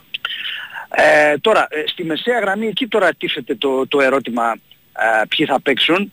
Ε, νομίζω ότι είναι μια ευκαιρία το μάτς της ε, Κυριακής για τον Φερστράτε, τον οποίο το Φερστράτε έχουμε να το δούμε. Τρία παιχνίδια, δεν έχει παίξει καθόλου το, το τελευταίο διάστημα. Ε, μάλλον ο προπονητής του Άρης θέλει λίγο να τον ε, ταρακουνήσει. Ε, και το μάτς της Κυριακής είναι μια ευκαιρία για το, για το Βέλγο. Του χρεώνει νομίζω εκείνο το κακό μάτς με τον Πανετολικό στο, στο το πρώτο παιχνίδι για το κύπελο. Ήταν πολύ κακός και τον αντικατέστησε στο ημίχρονο θυμίζω ο Μάτζιος και πολύ, πολλά παράπονα από τον Βέλγο και έκτοτε τον έχει εκτός. Και θα τον επαναφέρει τώρα την Κυριακή δίνοντάς του μια ευκαιρία. Ε, αυτό έχει Από εκεί περάσει, πέρα- λίγο, έχει περάσει λίγο, ξέρεις, μπάι αυτό ότι υπάρχει δηλαδή θέμα τέτοιο και ότι απλά δεν προσπαθεί να δώσει χρόνο σε άλλους παίχτες προκειμένου να τους βάλει σε λειτουργία. Νο, νόμιζα ότι ήταν αγωνιστικό το ζήτημα και όχι Ε, τιμωρητικό ας πούμε. αγωνιστικό είναι κατά βάση ρε παιδί μου. Ναι. Ναι. το ίδιο είχε κάνει και με το Ferrari. Ναι. Θυμίζω, θυμάσαι τον είχε αφήσει κάνει δυο ματσίξο, το, το έστειλε το μήνυμα, το έλαβε το μήνυμα ο Ferrari. Ε, καλά, όλη τη και- σεζόν δεν έχει βγάλει ο Μοντό για αριστερό μπακ όμως. Ναι, ναι, α, τώρα όμως ενεργοποιήθηκε και πάλι ο Ferrari και θα μοιραστούν τη, τη θέση. Νομίζω ότι αυτό έκανε και με το Ferrari. Θα δούμε τώρα. Ε, Φαίνεται τις τελευταίες εβδομάδες ήταν προβληματισμένος και ο Βέλγος το κατάλαβε νομίζω. Εντάξει, Θα φανεί την την Κυριακή. Ωραία, Τώρα και ε, πέρα έτσι όπως μου τα λες, γιατί να μην παίξει και ο Ανσαριφάρτ βασικός και να μείνει στον πάγκο μωρών; Θα θα, θα μοιραστούν το, το χρόνο. Κοιτάξτε τώρα, ε, με το Μωρό είστε το εξής πλέον από εδώ και πέρα. Ο Μωρό κυνηγάει την πρώτη θέση του πίνακα του σκορ. Α, έχουμε και τέτοια, ε. Ε, έχουμε και τέτοια τώρα. Έχουμε και Κατάλαβα. πριν, φαντάζομαι. ε. Ε, ναι, τώρα γι' αυτό θα, Ναι. μοι- θα μοιραστούν το χρόνο. Δηλαδή μπορεί να ξεκινήσει ο Μωρό να μπει ξανά ο Ανσάρι. Φαρ, Σίγουρα θα παίξουν και οι δύο πάντως Ναι. την, ε, την Κυριακή. Τώρα στη μεσαία γραμμή εκτός από τον Φερστράτε, ο Ντουκουρέ είναι μια υποψηφιότητα. Μμμ. Ενδεχομένως ο Ζουλ και πάλι γιατί θέλει ρυθμό ο Ζουλ, φάνηκε, του έλειψε. Ναι, ναι. Α, του έλειψαν τα παιχνίδια. Μπορεί να του δώσει ξανά ε, φανέλα βασικού την, ε, την Κυριακή του, του Καμερουνέζου. Επίσης το 10 από τη στιγμή που λείπει ο Νταρίντα. Ο Ζαμόρα επίσης που παίζει εκεί ε, είναι τιμωρημένος ε, και ο Μάνου Γκαρσία ε, λογικά θα μείνει στον πάγκο. Ε, μην δούμε κανένα φέτφα στο, στο 10 τη- ε, την Κυριακή βασικό. Ο Σαβέριο νομίζω θα παίξει στη μία πλευρά της επίθεσης γιατί ε, στη λεωφόρο ήταν τιμωρημένος, άρα είναι και ξεκούραστος. Και από εκεί και πέρα τώρα στην άλλη πλευρά, ε, εδώ τώρα, Μπένετ, Παναγίδης, Ο Παναγίδης από τους στην, δύο. στην ΟΠΑ να έχει παίξει αριστερά, αν θυμάμαι. ναι, παίζει και δεξιά όμως, Ναι. α, δεν έχει πρόβλημα. Ε, και ο Μπένετ το ίδιο, οπότε μπορεί να, κλει- μπορεί να κληθεί να επιλέξει τώρα έναν, έναν από τους δύο προπονητές του Άρη. Επίσης ευκαιρία το μάτς και για τους δύο. Ο Παναγίδης έχει να παίξει καιρό. Ε, ο Μπένετ έπαιξε 2.45 λεπτά, αλλά ήταν σαν να μην έπαιξε. Ε, άρα ε, έχουν ένα, έχουν μια ευκαιρία και αυτή την, την Κυριακή. Ένα πολύ απαιτητικό μάτσο. Ο προπονητής του Άρη πριν από λίγο μίλησε για ένα μάτσο που θα πρέπει να θυσιαστούμε, να είμαστε πολύ καλά προς, ε, τακτικά προσανατολισμένοι. Είναι πολύ δύσκολο μάτσο γιατί και το μυαλό ταξιδεύει ήδη στον, ε, στον επαναληπτικό. Είναι ένα μάτς απαιτήσεων το, το μάτς Κυριακής και είναι ένα μάτς το οποίο ε, έτσι έχει χαρακτηριστικά που θα τα βρει μπροστά του Άρης και στα play-off. Δηλαδή απέναντι σε ομάδες που πάνε για να πάρουν το πρωτάθλημα και απέ, απέναντι σε έναν Άρη που ψάχνει να, που ψάχνει να βρει κίνητρα Ναι. σε αυτά τα, σε Ναι. αυτά τα παιχνίδια. Ναι. Μάλιστα. Ε, και είναι και τα ατομικά κίνητρα, τα προσωπικά κίνητρα, ρε παιδί μου, για παιδιά. Ναι, τα ναι, οποία- για- βέβαια, βέβαια. βέβαια. Αυτά- Το μωρό σου λέω είναι ένα πολύ μεγάλο Ε, κίνητρο βέβαια. Σε αυτά τα παιχνίδια, αυτό. ξέρεις, σε αυτά τα παιχνίδια δείχνεις και την αξία σου περισσότερο. Ξέρεις, ε, και αυτά είναι ζητήματα τα οποία τα βρίσκεις μπροστά σου, στην επόμενη ομάδα σου, στο επόμενο συμβόλαιό σου, σε όλα. Ναι. Έτσι. Εντάξει, και ο Φετφατζίδης δεν έχει πολύ χρόνο τώρα τελευταία. Είναι μια ευκαιρία το παιχνίδι της Κυριακής και για το Φετφατζίδη. Να, του Φερστράτε, για τον Παναγίδη, για τον Μπένετ. Για όλα αυτά τα παιδιά είναι μια πολύ καλή ευκαιρία. Αλλά όσοι θα παίξουν, επειδή μιλάμε για ένα μάτς απαιτήσεων, θα πρέπει να είναι απ- απόλυτα συγκεντρωμένοι. Είναι πολύ δύσκολο τακτικά το, το παιχνίδι. Μμμ, μμμ. Ωραία. Αλέξη, σε ευχαριστούμε πάρα πολύ. Να σε καλά, Βαγγέλη. Το Καλή νου σου, συνέχεια. το νου σου με την βροχή, το νου σου. Λοιπόν, κάναμε και τη στάση μας στη Θεσσαλονίκη. Μιλήσαμε και με τον Δημήτρη Μπατζόγλου, μιλήσαμε και με τον ε, Αλέξη Αβόπουλο για το πόσο πάω και ο Άρης προετοιμάζονται για τα παιχνίδια της Κυριακής. 7.30 ώρα θυμίζω όλα τα μάτ. Τελευταία έτσι, κουβέντα αφήσαμε για το φινάλ της εκπομπής την κουβέντα με τον ε, Κώστα Νικολακόπουλο, με το ρεπορτάζ του Ολυμπιακού για το πώς ο Ολυμπιακός προετοιμάζεται για το εντός έδρας παιχνίδι με τον Βόλο. Θεωρητικά το παιχνίδι αυτό είναι το πιο βατό από τους τρεις ε, διεκδικητές του πρωταθλήματος, από τους τέσσερις διεκδικητές του πρωταθλήματος, ε, διότι είναι εντός έδρας, είναι μια ομάδα που δίνει μάχη για την παραμονή στην κατηγορία, ενώ ας πούμε η ΑΕΚ πάει να παίξει τον Άρη, ο Παναθηναϊκός πάει να παίξει στην Κρήτη με τον Όφη ε, και ο ΠΑΟΚ πάει στη Λαμία για να παίξει με την τοπική ομάδα που είναι στην Εξάδα για πρώτη φορά στην ιστορία της. As her body was still. Εδώ τα ζητήματα που προκύπτουν είναι άλλα. Δηλαδή, ε, παρα- παρατηρούμε μια προσπάθεια του Μεντιλίμπαρ να ανοίξει το rotation του Ολυμπιακού τις τελευταίες αγωνιστικές και παράλληλα να κρατήσει και μια αγωνιστική ποιότητα υψηλή. Αλήθεια είναι ότι δεν το έχει καταφέρει τόσο καλά, κυρίως στο μάτσο του Αστέρα Τρίπολης.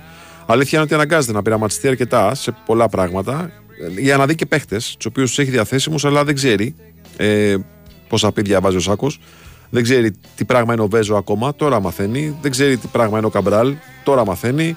Ε, μ, έχει πολλά τέτοια πράγματα που πρέπει να ζυγίσει ο Μεντιλίμπα γιατί είναι δύο οι, οι δουλειές που παράλληλα κάνει. Το ένα είναι το κυνήγι των ενεργών στόχων σε Ελλάδα και Ευρώπη και το άλλο είναι ε, η αξιολόγηση μέσα σε πραγματικές συνθήκες, μέσα σε συνθήκες ανταγωνιστικές, η αξιολόγηση του ρόστερ εν ώψη της ε, νέας σεζόν ε, διότι αν αποφασίσουν και οι δύο πλευρές να είναι μαζί και από το καλοκαίρι θα πρέπει να έχει μια ξεκάθαρη εικόνα για το ποιους παίχτες, σε ποιους παίχτες μπορεί να στηριχθεί και σε ποιους όχι. Κώστας Νικολακόπουλος μαζί μας λοιπόν για να κάνουμε αυτή την κουβέντα. Καλησπέρα σας κύριε, τι κάνετε; Βάη, τι κάνεις; Όλα καλά, ρε φίλε, μια χαρά. Μια χαρά. Τι έλεγες; Έλεγα ότι ο Μεντιλίμπαρα έχει δύο δουλειές μπροστά του. Ναι. Η μία δουλειά είναι αφενός να κυνηγήσει τους ενεργούς στόχους σε Ελλάδα και Ευρώπη.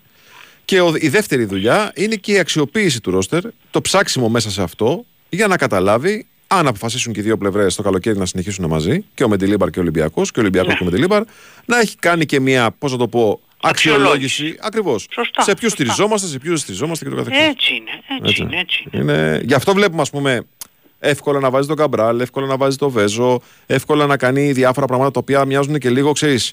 Νομίζω ότι είναι με ένα σπάρο δυο τριγώνια. Ναι, αυτό προσπαθεί να κάνει τουλάχιστον. Από τη μία Ναι. να εξυπηρετήσει τις ανάγκες του rotation γιατί δεν γίνεται διαφορετικά και από την άλλη να μάθει καλύτερα όλους τους παίχτες πρώτα απ' όλα ο ίδιος γιατί είναι αφελές να α, πιστεύουμε ότι πρώτον ήξερε όλους τους παίχτες ερχόμενος στον Ολυμπιακό και δεύτερον ότι μπορεί ένας, παίχτης, ένας προπονητής να γνωρίσει 28 παίκτες μέσα σε τρεις εβδομάδες Δεν γίνεται; που παίζει Κυριακή, Πέμπτη, Κυριακή, Κυριακή, Πέμπτη, Κυριακή και αυτού και από την αρχή Δεν Κυριακή, γίνεται. Πέμπτη, Κυριακή. Δεν, γίνεται. Δεν γίνεται.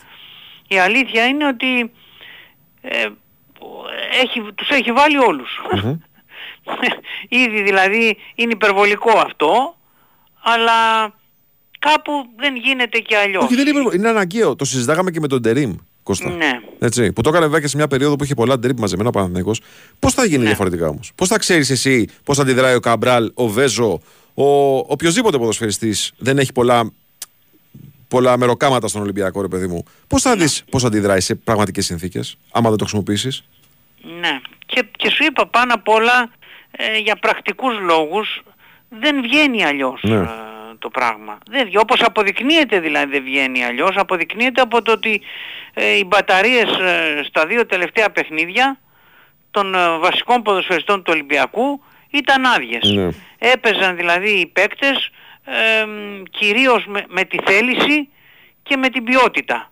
Αλλά χωρίς μπαταρίες γεμάτες αυτά δίνουν χαμηλότερες στροφές η Βέβαια. θέληση και η ποιότητα. Βέβαια, βέβαια. Και είναι σαφές ότι ο Ολυμπιακός έπαιξε τα δύο τελευταία του παιχνίδια με χα, σαφώς χαμηλότερες στροφές, ε, από ότι τα προηγούμενα με τον ε, με τη Λίμπαρ. Ναι. Ναι, ναι, ναι, ναι. Και το ζήτημα είναι τώρα τι θα κάνει. Φαντάζομαι ότι το παιχνίδι με τον Βόλο θα το αντιμετωπίσει και ως παιχνίδι προηγούμενο του Ευρωπαϊκού. Έτσι, δηλαδή θα το έχει στο μυαλό του και το ματς με τη Μακάμπι. Δεν μπορεί να μην το Δεν έχει. γίνεται, ε, βέβαια. Δεν μπορεί και γιατί είναι αυτό που λες, αλλά και γιατί ήδη η ομάδα προέρχεται από δύο παιχνίδια Κυριακή Τετάρτη. Μμμ. Οπότε θα έχουμε πάλι rotation, θα περιμένουμε τις επιλογές του προπονητή, αμ, δεν θα είναι ο Φορτούνης, δεν θα είναι ο Κίνη, σίγουρα κάποιους δεν θα ήθελε να τους βάλει. Ε, Το βασικούς, Τσικίνιο για το παράδειγμα Πο- ή τον Νόρτα, λέω εγώ. τον Μποντένσε, Ναι. το Τζικίνιο, ναι, δεν θα ήθελε να τους βάλει. Ε, αλλά όταν έχεις δύο μάτς τα οποία έχεις- τα έχεις πάρει στο 90 και στο 80, ξέρεις, ε, κάνεις και δεύτερες σκέψεις. Βεβαίως. Διότι λέμε τώρα ότι ο Ολυμπιακός πάει καλά, έχει μειώσει, έχει αυτό. Ένα αποτέλεσμα όταν είσαι πίσω ο τέταρτος, ένα αποτέλεσμα αρκεί για να σου χαλάσει την ε, ψυχολογία, την εικόνα και πάνω απ' όλα τη βαθμολογία την ίδια. Έτσι είναι δυστυχώς τα πράγματα. Όταν είσαι πίσω, τόσους βαθμούς που ξεκίνησε ο Ολυμπιακός και ήταν μείον 9 όταν έφυγε ο Καρβαλιάλ, μείον 9, μείον 7, μείον 6, ήταν πάρα πολλοί βαθμοί. Ήδη έχουν καλυφθεί σε συνταρακτικό βαθμό θα έλεγα, μέσα σε χρόνο ρεκόρ. Κάτι βοήθησε και ε, μ, το ΠΑΟ ΚΑΕΚ που έληξε ισόπαλο, βοήθησαν οι δύο γκέλες του Παναθηναϊκού, βοήθησαν πάνω απ' όλα οι νίκες του ολυμπιακου ήρθε και ένας βαθμός από το ΚΑΣ. Όλα αυτά έφεραν μια συγκλονιστική μείωση των βαθμών. Σουλουποθήκαμε, αλλά στραβοπάτι μπαμπά κάνουμε. Δυστι- Αυτό ακριβώς. Ε, Αυτό ακριβώς. Αυτό ακριβώς. Γιατί μετά πάλι θα γίνει η βαθμολογία, θα αυξηθεί, ξεκινάνε τα play-off. Στα play-off είναι δύσκολο να μην έχουν οι ομάδες ε, απώλειες. Αν υπάρξει μία που να μην έχει θα πάρει το πρωτάθλημα και θα τελειώνει η ιστορία τέλος πάντων. Για να δούμε, για να δούμε. τι Για να βλέπεις δούμε. τώρα από αυτούς που είναι βασικοί, ποιους βλέπεις πιο πιθανούς να χρησιμοποιηθούν με το βολό. Ε, Ο Όρτα ας πούμε που ξεκουράστηκε και τον άφησε στην Αθήνα ο προπονητής, πιστεύω ότι θα παίξει για παράδειγμα. Ναι. Ο Ροντινέη επίσης. Ε, Ε, Λόγω και της απουσίας του Κίνη, έτσι. σε συνδυασμό με την απουσία του Κίνη, ναι, ναι. Ε, δεν θα έβλεπα πολλές άλλες ε, επιστροφές. Μπορεί να δούμε τον Ναβάρο, μπορεί να παίξει ακόμα και ο Τζολάκης. Καλά, συγγνώμη, θα βγάλω τον Λεκαμπή που την ακουμπάει και μπαίνει γκολ τώρα τις τελευταία, τελευταίες εβδομάδες συνέχεια. Κοίταξε, στα δύο τελευταία παιχνίδια που ο Ελκαμπή μπήκε αλλαγή έβαλε τέσσερα. Ναι, αυτό λέω. Α, ξανά αλλαγή λες, ε, να το κάνουμε έτσι. Τέσσερα έβαλε. Ναι, ναι. Όταν παίζει βασικός βάζει από ένα. Δεν Όταν πας με, παίρνει- τη, με τη ρέτα του Σέντερφορ, δεν πας. Πας. Ναι, θέλω να σου πω ότι όταν παίζει βασικός βάζει από ένα, όταν παίρνει αλλαγή βάζει δύο. Σωστό. έτσι όπως το λες. Ε, και πρέπει, όπως είπαμε, κακά τα ψέματα, είναι, για- ο Ολυμπιακός αυτή τη στιγμή έχει μπροστά του μια προοπτική ευρωπαϊκή. Στο πρωτάθλημα ε, θα εξαντλήσει κάθε πιθανότητα για την καλύτερη δυνατή θέση, είτε αυτή είναι η τρίτη είτε είναι η πρώτη, αλλά στο, στο, ε, στην Ευρώπη έχει 2,90 λεπτά. Είναι μεγάλη πρόκληση για να μην την... ε, Και είναι και παιχνίδια με τη Μακάμπι Τελαβίβ που σου αφήνουν ορθά ανοιχτό το παράθυρο. Εγώ καταλαβαίνω τη δική σου την τοποθέτηση ότι είναι δύσκολη κλήρωση για τον Ολυμπιακό, αλλά είναι και ένας αντίπαλος που στα μάτια των παικτών είναι αντίπαλος που σου επιτρέπει να σκέφτεσαι την επόμενη φάση. Σίγουρα δεν λέει Έτσι. κανείς το αντίθετο. Το, το, το ορθό σκεπτικό είναι ότι αν θες να έχεις φιλοδοξίες για κάτι, Την περνάς στη Πρέ- Μακάμπι. πρέπει να περάσεις τη Μακάμπη. αυτό, Ιδάλλως τι να συζητάμε. Ακριβώς. Όμως από την άλλη είναι ένα υπαρκτό δεδομένο το ότι ακόμα και ο Παναθηναϊκός τώρα, δεν μιλάμε για παλιά, Ναι. τώρα δεν έπαιξε ο Παναθηναϊκός με την, ε, Μακάμπι Χάιφα. με τη Μακάμπη Χάιφα. Στη Χάιφα έπρεπε να χάσει και στη Λεωφόρο έχασε. Ναι. Είναι αυτή, είναι, είναι κολοπέχνη. Είναι κολοπέχνιδα, ναι, είναι μια λέξη που την αγαπάς. Ναι. Μα είναι μια πραγματικότητα όμως. Δεν σε όλες τις ομάδες. Δεν, δεν, δεν μπορεί να περάσει κανένας. Είτε ο Άρης. Πέρσι δεν έπαιξε ο Άρης ε, με μια άλλη Μακάμπη. Ποια ήτανε. Την Τελαβίβ. ναι. Στο Όχι, τσακ. με τη Μακάμπι, Αποκλείστηκε με τη όμως. Μακάμπι Τελαβίβ παίζεις εσύ; Ναι.